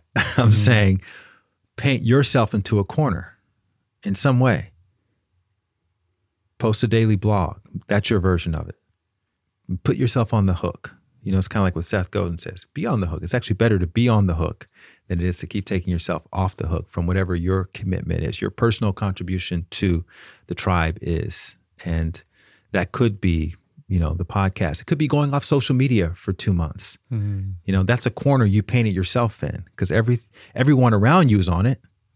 You obviously want to be on it, but you've told yourself, I'm committed to not being on it for a certain period of time. What's the payoff? Maybe I'll get an insight. Maybe I'll be more present with my family and my kids. Maybe that will lead to something else, some other idea, book idea perhaps, that I can then share with the world, right? Why did you ask me just before we started, did you really go off social media all summer? Was that, I'm really interested in that question. I haven't been able to shake it since then. Is it because you think it's unusual these days? Is it because... I don't know. I'm genuinely interested as to why did you ask, are you really doing that? I was just curious about I've always been curious about it since I saw you do it. And actually you inspired me to do it once and I went off and took it off the phone and then found myself opening up like the weather app because I was just wanting to, I realized it wasn't even about social media. It was about distractions. It was about having something to do. And so you know, over the years, things like that evolve. And people ask me, do you really live out of a backpack? Do you? Well, you know, yes, technically I live out of a backpack, but as I mentioned, I'm still based somewhere. So I've arranged a situation where I have this Airbnb that when I'm on the road like I am right now, you know, other people are staying in it. But when I come back, there's a place where I can stay. And so I have a little bit of stability. I have a gym membership in Mexico City, and I have a group of friends and a minimalist with a gym membership. So yeah, you know, and I don't know how long this is going to last. And you know, I think it's okay. And this is another thing I was telling a friend of mine. She was saying how she's getting a divorce. She filed for divorce, you know, after 30, 40 years from her husband, and I was listening to her, and you know, she was telling me he's a narcissist and this and that and the other. And I said to her at the end, I said, you know, I support everything you're talking about, and it's okay if you change your mind. You know, because a lot of times we'll think, oh, I've taken this really hard stance and now I'm kind of locked in, but it doesn't have to be a forever thing. No. You know, you can go with it and maybe your heart voice says, okay, it's time to go a different direction now. And go back into it. And this is something that was really profound for me from my sort of the exposure to spiritual teachers. One says, there's this practice of nivar tatwam, which means go where you are not. So when something is unknown and you're in a place where things are repeating too much, you know, there's too much comfort, then from a spiritual perspective, it's actually more dangerous to stay in that place of familiarity than it is to keep moving towards some place that's a little bit more unknown. In other words, moving towards growth, moving towards some degree of transformation, stretching yourself a little bit. And then eventually that place is going to become familiar, in which case you may go back to the other place. Yeah. And so there's this sort of oscillation that's happening. And it's not about getting to one place permanently, but continuing to stay on the move with your own growth and allowing the way you feel about these things to sort of inform what your next move is. So in her example, it's not about necessarily getting back to this particular guy, but maybe if there's another situation and she's thinking, oh, I've already done that, or, you know, I'm so comfortable now on my own maybe the next step in her own personal growth and evolution is to find some other version of that that's a little bit more suitable to where she is or where she's grown, you know. And that's how we do in the gym. You want to keep stretching yourself. You want to keep introducing new levels of resistance in order to keep encouraging that growth. And the same is true for spirituality. Let's talk about values. You mentioned it earlier on in the conversation when we were talking about purpose and curiosity. And another thing I really like about the book is these practical exercises that are dotted throughout. One of them around values was the funeral exercise. Yes. So one of you could talk us through that, because I do think values is something people hear a lot about. And then they often go, yeah, but I don't know where to start. Like, I don't know what my values are. And I think this funeral exercise really kind of speaks to that. Yeah. And that's one of the things I really try to do with this book and my body of work in general, is to try to find accessible ways for people to understand, or at least take the first step in the direction of defining their values or tuning into their heart and all of these. So with the values exercise, I ask people to imagine their funeral and people coming up to, you know, the podium to say something about them. Like, and I think we can all think about, what do we want people to say about us, about the life that we lived? Now, if you've been to funerals, and I've been to several, the more touching testimonials are the ones where people talk about, oh, this person was very patient with me.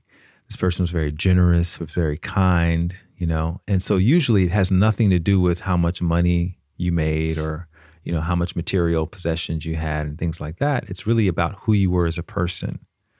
You were honest. You were a person of integrity. You were someone who gave people second chances, right? So when you kind of lock in on your list of values that you would like to be your legacy, and you start grouping them together into categories, and maybe this value is all about family. I value my family connections, and then maybe I value my ability to inspire people. That's one of my own personal values. And so once you have maybe three or four, you consolidate them, so maybe 3 or 4 or 5 values, that can become your new filter or your new editor through which you make your choices. Either the choices align with the values or they don't align with those values, right? So if you're thinking about 3 different types of job opportunities and one of them pays a lot of money, but it compromises 2 or 3 of your values to take that job, then from your heart's perspective, that's not even an option. Doesn't matter how much they're paying you. If another opportunity is paying less money, but it checks all the boxes value-wise, that's your job. And so that's what I mean by that freedom of choicelessness. And when you start to operate like that and make decisions based on that, again, on the surface, it's going to look like, oh, you're depriving the people who depend on you of that additional money. You could be paying for college. I get the whole conversation. But here's what I want people to consider. When you take an opportunity that checks more of those boxes that align with your values, you're going to be more engaged, you're going to be more present, and you're going to be more inspired in that work than you will be in the other work, in which case you have no idea what other opportunities are going to come about from being involved in that versus the negativity that can result from putting yourself in a situation where you feel compromised on a regular basis. And that can lead to all kinds of weird emotional, mental, and health challenges that then the people who you claim to love and want to care for are going to have to care for you at some point. And, oh man, I've seen that so many times with patients. People, and I do want to acknowledge, like you have, that it can be really challenging, and sometimes people have to make choices that maybe are not their optimal choices, but they feel that they're the best choice that they can make because of their situation, finances, bills, whatever it might be. But I have seen too many times people who have neglected their relationships with their partner, with their children, to chase more work, a promotion, more money, and told themselves a story that I need this to give them this certain lifestyle, let's say. But it always comes at a cost. There's always a cost. And often it's the denigration of those relationships or them making their kids feel guilty that, you know, I'm working so hard to look after you and give you all these opportunities. Well, your kids probably didn't even ask you for that, right? It's like, but because of the stress you are bringing onto yourself by following the head voice, not the heart voice, often you then take it out on those people. So yeah, maybe materialistically you're giving them what you think they want, but it's coming at a huge emotional cost. And actually that's another part of the book I really liked, this idea of there being no free lunch, that every single thing in life has a cost. Can you speak to that a little bit? Yeah, so just in that example of the jobs, let's say one salary is £100,000 and that's the one that compromises your integrity, right? And does not align with your values. And the other salary is, you know, £60,000, and that's the one that checks all the boxes.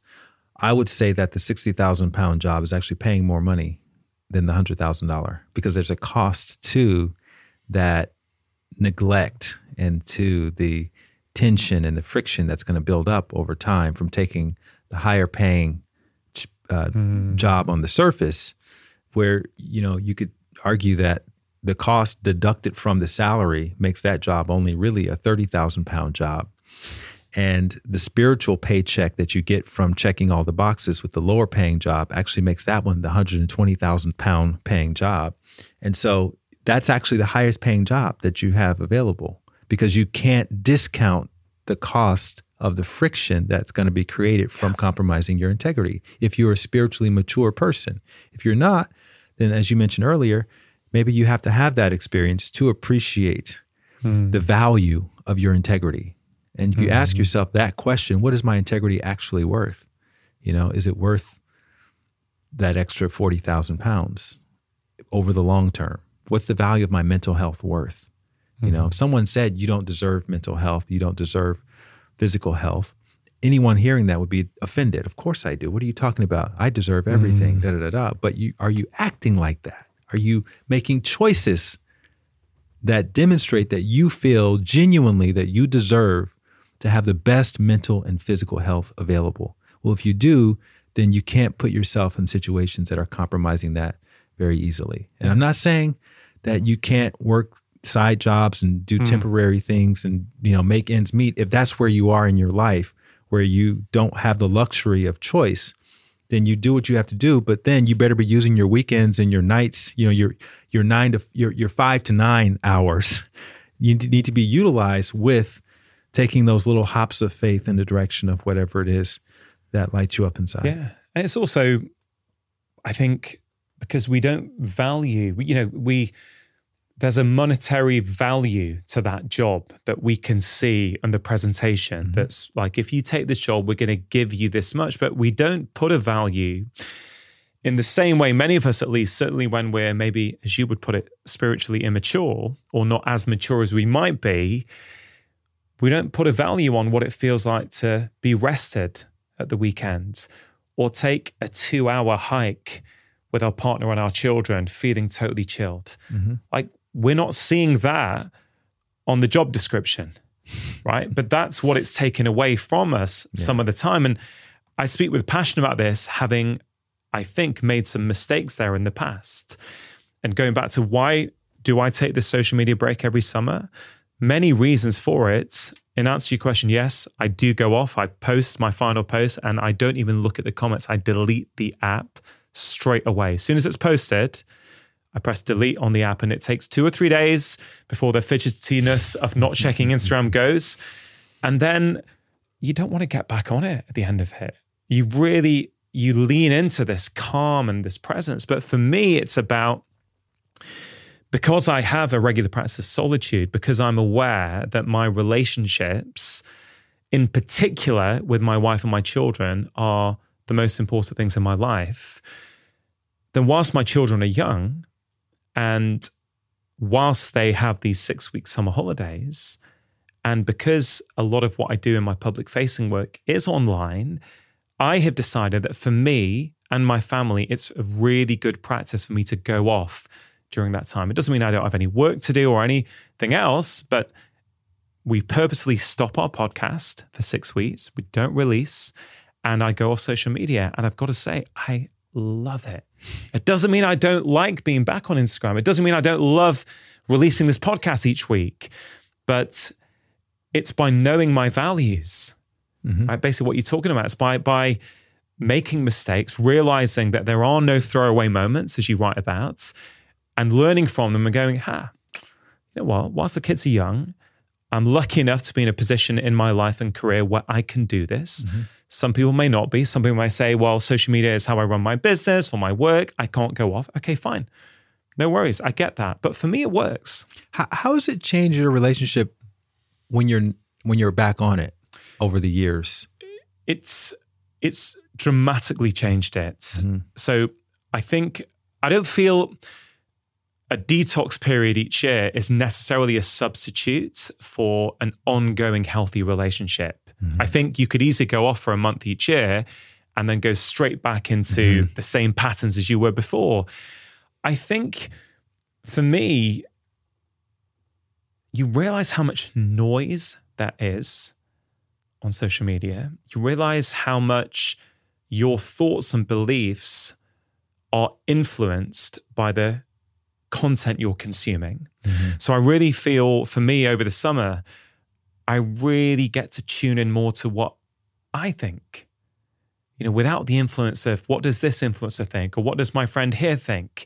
Of course, as humans, we are social animals. We do respond to the world around us, right. But I feel I can tune into myself more. I can hear my heart voice better when I'm off social media. I find it harder when I'm on it regularly. And so how does that directly work for me? I have someone on my team who posts some of the content on social media. Now I write it and sign it off, but a few posts I do post myself, but a lot of the time it's someone in my team who works as part of the podcast who puts the video out. So I've given myself a bit of distance between myself and actually going on there, which has been incredibly helpful.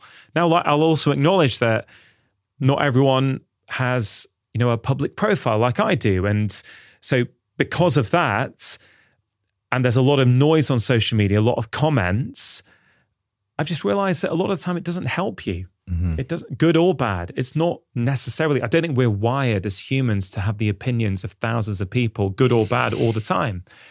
So I realize I'm a better human, I'm a better dad, I'm a better husband when I spend less time on social media. So I'm much more intentional with my time when I'm back. Did that answer your question? Yeah, for the most part, yeah. I was just curious. I've been doing this experiment in the last couple of years where, I thought about this when you inspired me to go off completely, and I thought, instead of this whole pendulum thing, I'm going to minimize just everything on social media. So I was following, I think, like 1,200 people at the time.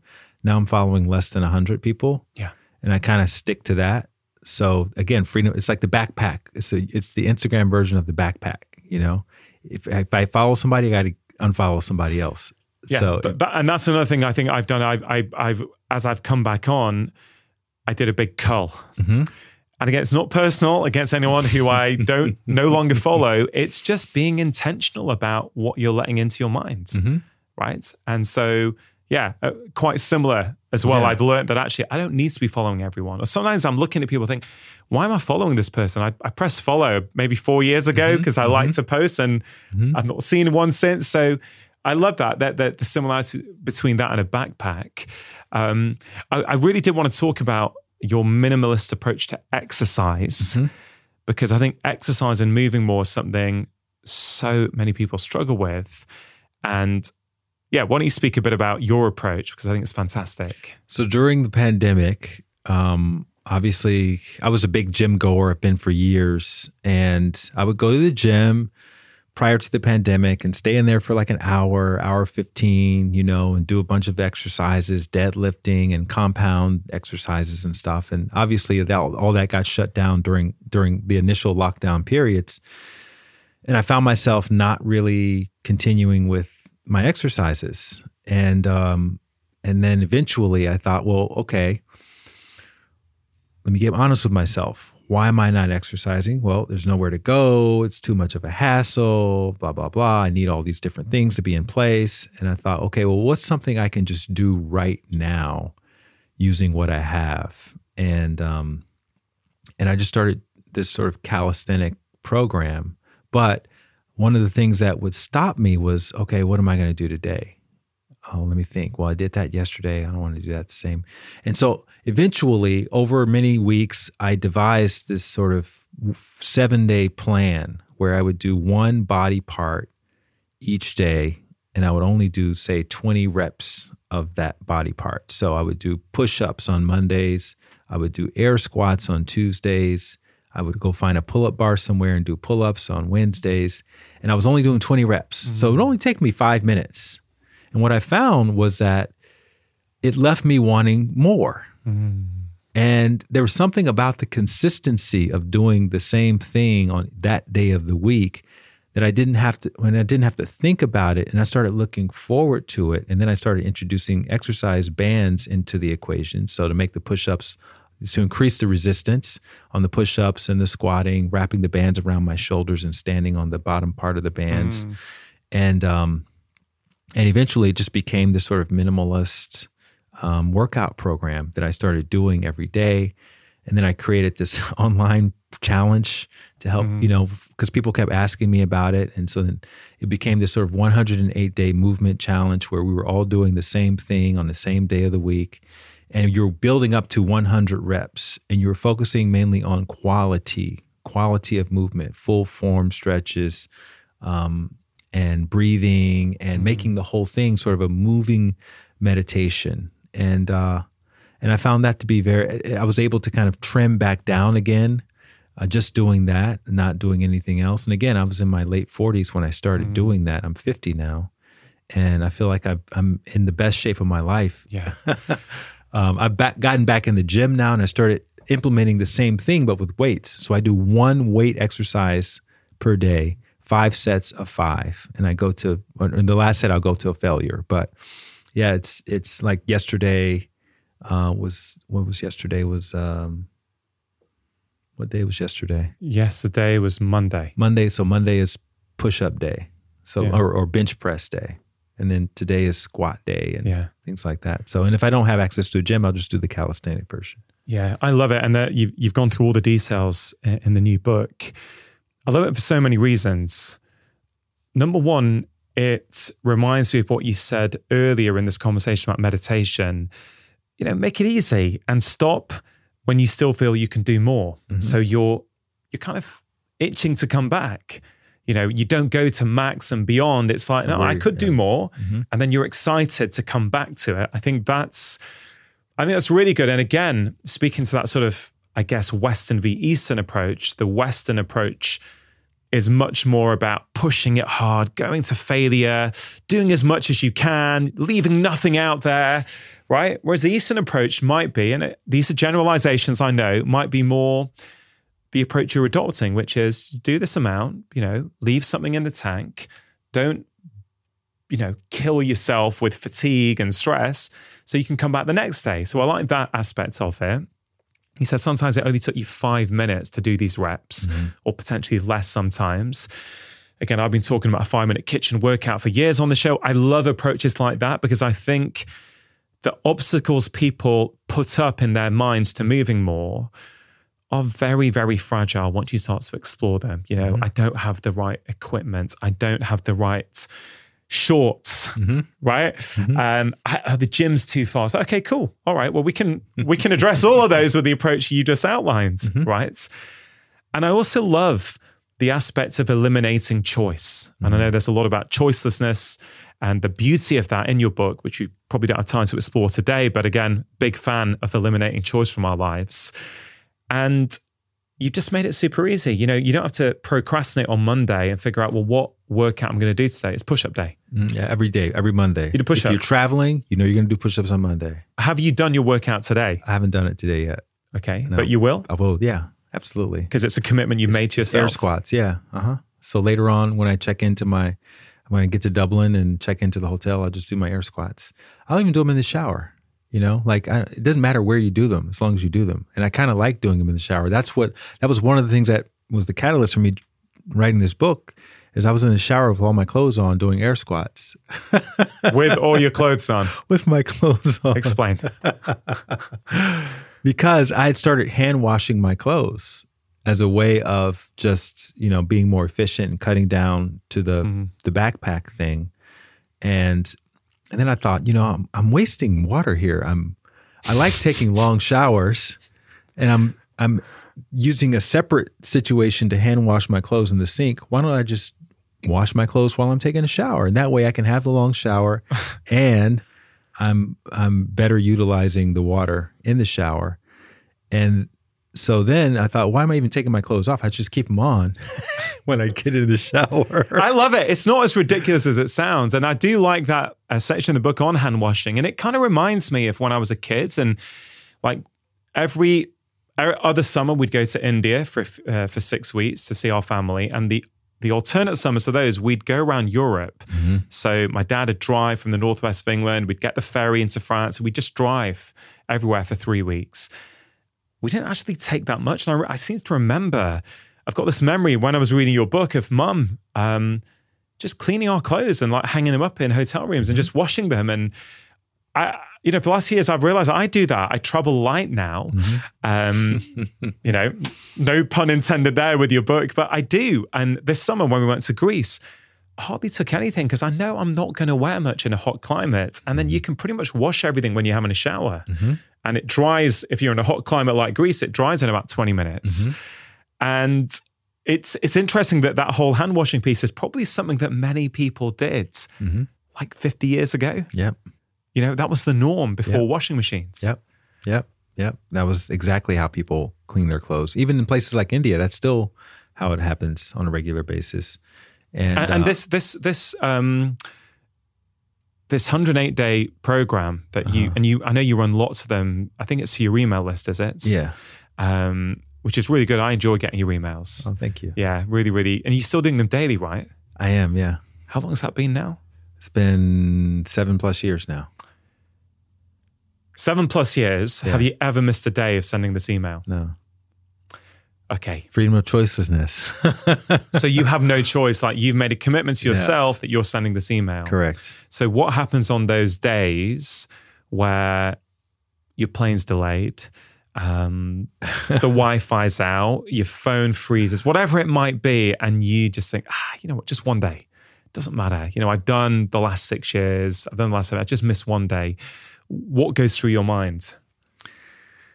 I'll by any means necessary. So I'll just, you know, it's a priority for me. So I'll make whatever adjustments I need to make. And, you know, we do this anyway. People may hear that and say, oh, it sounds extreme. You do it for coffee. If you're a coffee drinker, you'll go out of your way to get a cup of coffee. If you're a sugar addict, you'll go out of your way to get sugar. If you're a pothead, you can go to Amish country and find out where to get pot, you know, if that's what you're dependent upon. So if you do it enough times, it becomes a lifestyle, in which case you just accommodate, you adjust, you make, it's not an intellectual thing anymore. It's really you've embodied it. And so I think about it days in advance. If I have to go somewhere or do something, or I'll decline an invitation if it's going to be too disruptive. I just won't go, you know? This is really interesting to me because this sounds like a sacred commitment that you've made to yourself. Yeah. Like this speaks to purpose, values, like the heart voice, like making a vow, a commitment to yourself and not breaking it. Well, you know, you asked me earlier, what was there pain or something that inspired me to make some of these changes? And it's actually the opposite. I feel like I have such good fortune in my life as a result of those commitments.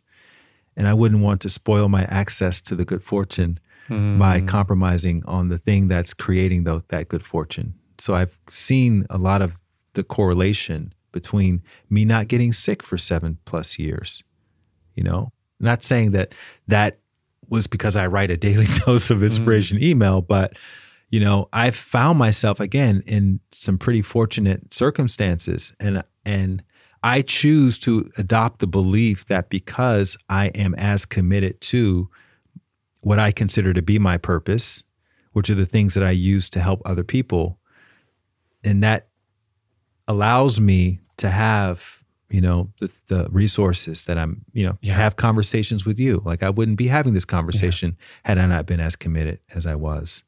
And you can't look back and go, which one was the email that was the most important? It was the whole thing. It was the whole body of work, and it hasn't stopped. Have you missed, or when was the last time you didn't meditate?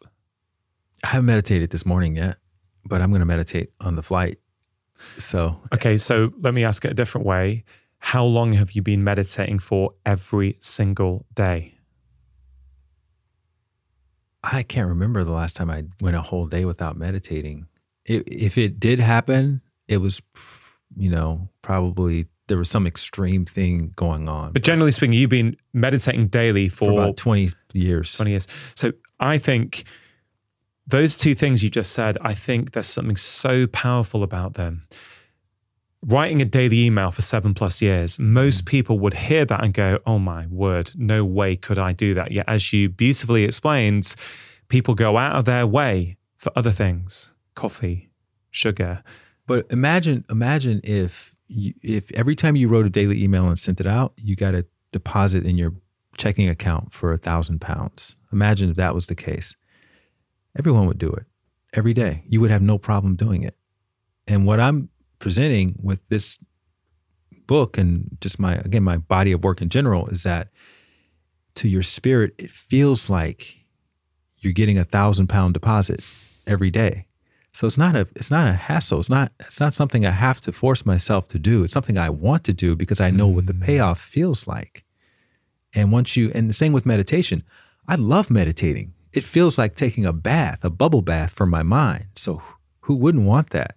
So I'll happily, you know, be a little late to an appointment if that means I have time to meditate, because it just feels great and I feel great for the rest of the day. I think when people see it as a chore, they have it in the chore category, then it's like, wow, that takes a lot of discipline. It's the attitude to the activity that dictates a lot of this, right? It's how do you view it? How do you see it? Or it's the embodiment. It, you know, writing all that generates so much creativity that I can now write books, I can articulate myself, I'm a better speaker, I'm a better storyteller. For people who do want to sign up to that, what's the link? We'll put it in the show notes. Just go to lightwatkins.com. Lightwatkins.com. Yeah. The wider point for me, Light, and I love about these deposits in your spiritual bank accounts, because I think, as you say, discipline is honesty, right? A lot of the time we struggle to make changes is because we're not willing to be brutally honest with ourselves. We're not willing to do the work of figuring out, well, what are our values? Mm-hmm. We convince ourselves that we don't have time to not look at our phone for 10 minutes in the morning. I've tried to convince myself of that in the past. And then I realized what a fallacy that was. And one of the wider points to me is that it's this idea that I think a lot about, like, that we are looking to externalities for evidence. What does the research show us? You know, what does this scientific paper say? And these things can have value. But I honestly believe with all my being that the very best form of evidence is experience. That commitment you're showing to yourself by not missing a day meditating, by sending out your daily email for 7+ years. I feel that does something so powerful, because it shows you, it shows your inner world, it shows your mind, it shows your soul that you show up for yourself. Doesn't matter what's going on, you still show up for yourself. And I think that is so, so powerful. It's one of the reasons I love this minimalist approach to exercise that you write about, because if you show up for yourself each day with a 5-minute workout and you do it day after day, you change how you see yourself. Your identity starts to change. You boost your own self-esteem. You become someone who can stick to the things that you said you were going to do. You can keep your word to yourself. Mm-hmm. It builds momentum. Sure. It builds consistency. And I think, certainly I'm biased by my experience as a doctor here, from what I've seen in many people, is that the 5 minutes over time becomes 10 minutes, becomes 15, becomes a regular twice a week at the gym as well. Whereas I've often found that when we try and go all in at first, especially if we don't have the resources for a trainer or people to keep us accountable, I find that people can often fall off the wagon quite quickly. And then do nothing. So Lights, I always enjoy talking to you. To finish off this conversation, then, we've covered so many different topics. Through your email list and your social media, you set people off on all kinds of challenges. If you were going to leave my audience with one simple challenge right now, what would it be? Tell yourself the truth about one thing in your life and take an action on that honesty. And it could be, you know, I'm having a very difficult time quitting sugar, to use that example. So what's one thing you can put in place that's going to help you to create the experience or the relationship with sugar that you ultimately want to create? And it could be, you know, these cakes or puddings or cookies or whatever, I can't stop eating them. Okay, so maybe you donate them. You get them out of your house, get them out of your pantry. Just agree to not purchase them anymore. You can eat them when you're out of your house, but you don't eat them when you're at home. Yeah. Or you replace them with carrots or some other sweet type of vegetable or fruit. Yeah. So some other version of that. Yeah, I love it. Honesty and action. Like, you're doing great work. I think it's a fantastic book. Thanks for coming on the show. Thank you. Thanks for having me. I'm glad we were able to do it in person. It's an honor. Me too, man. And looking forward to more conversations. Me too.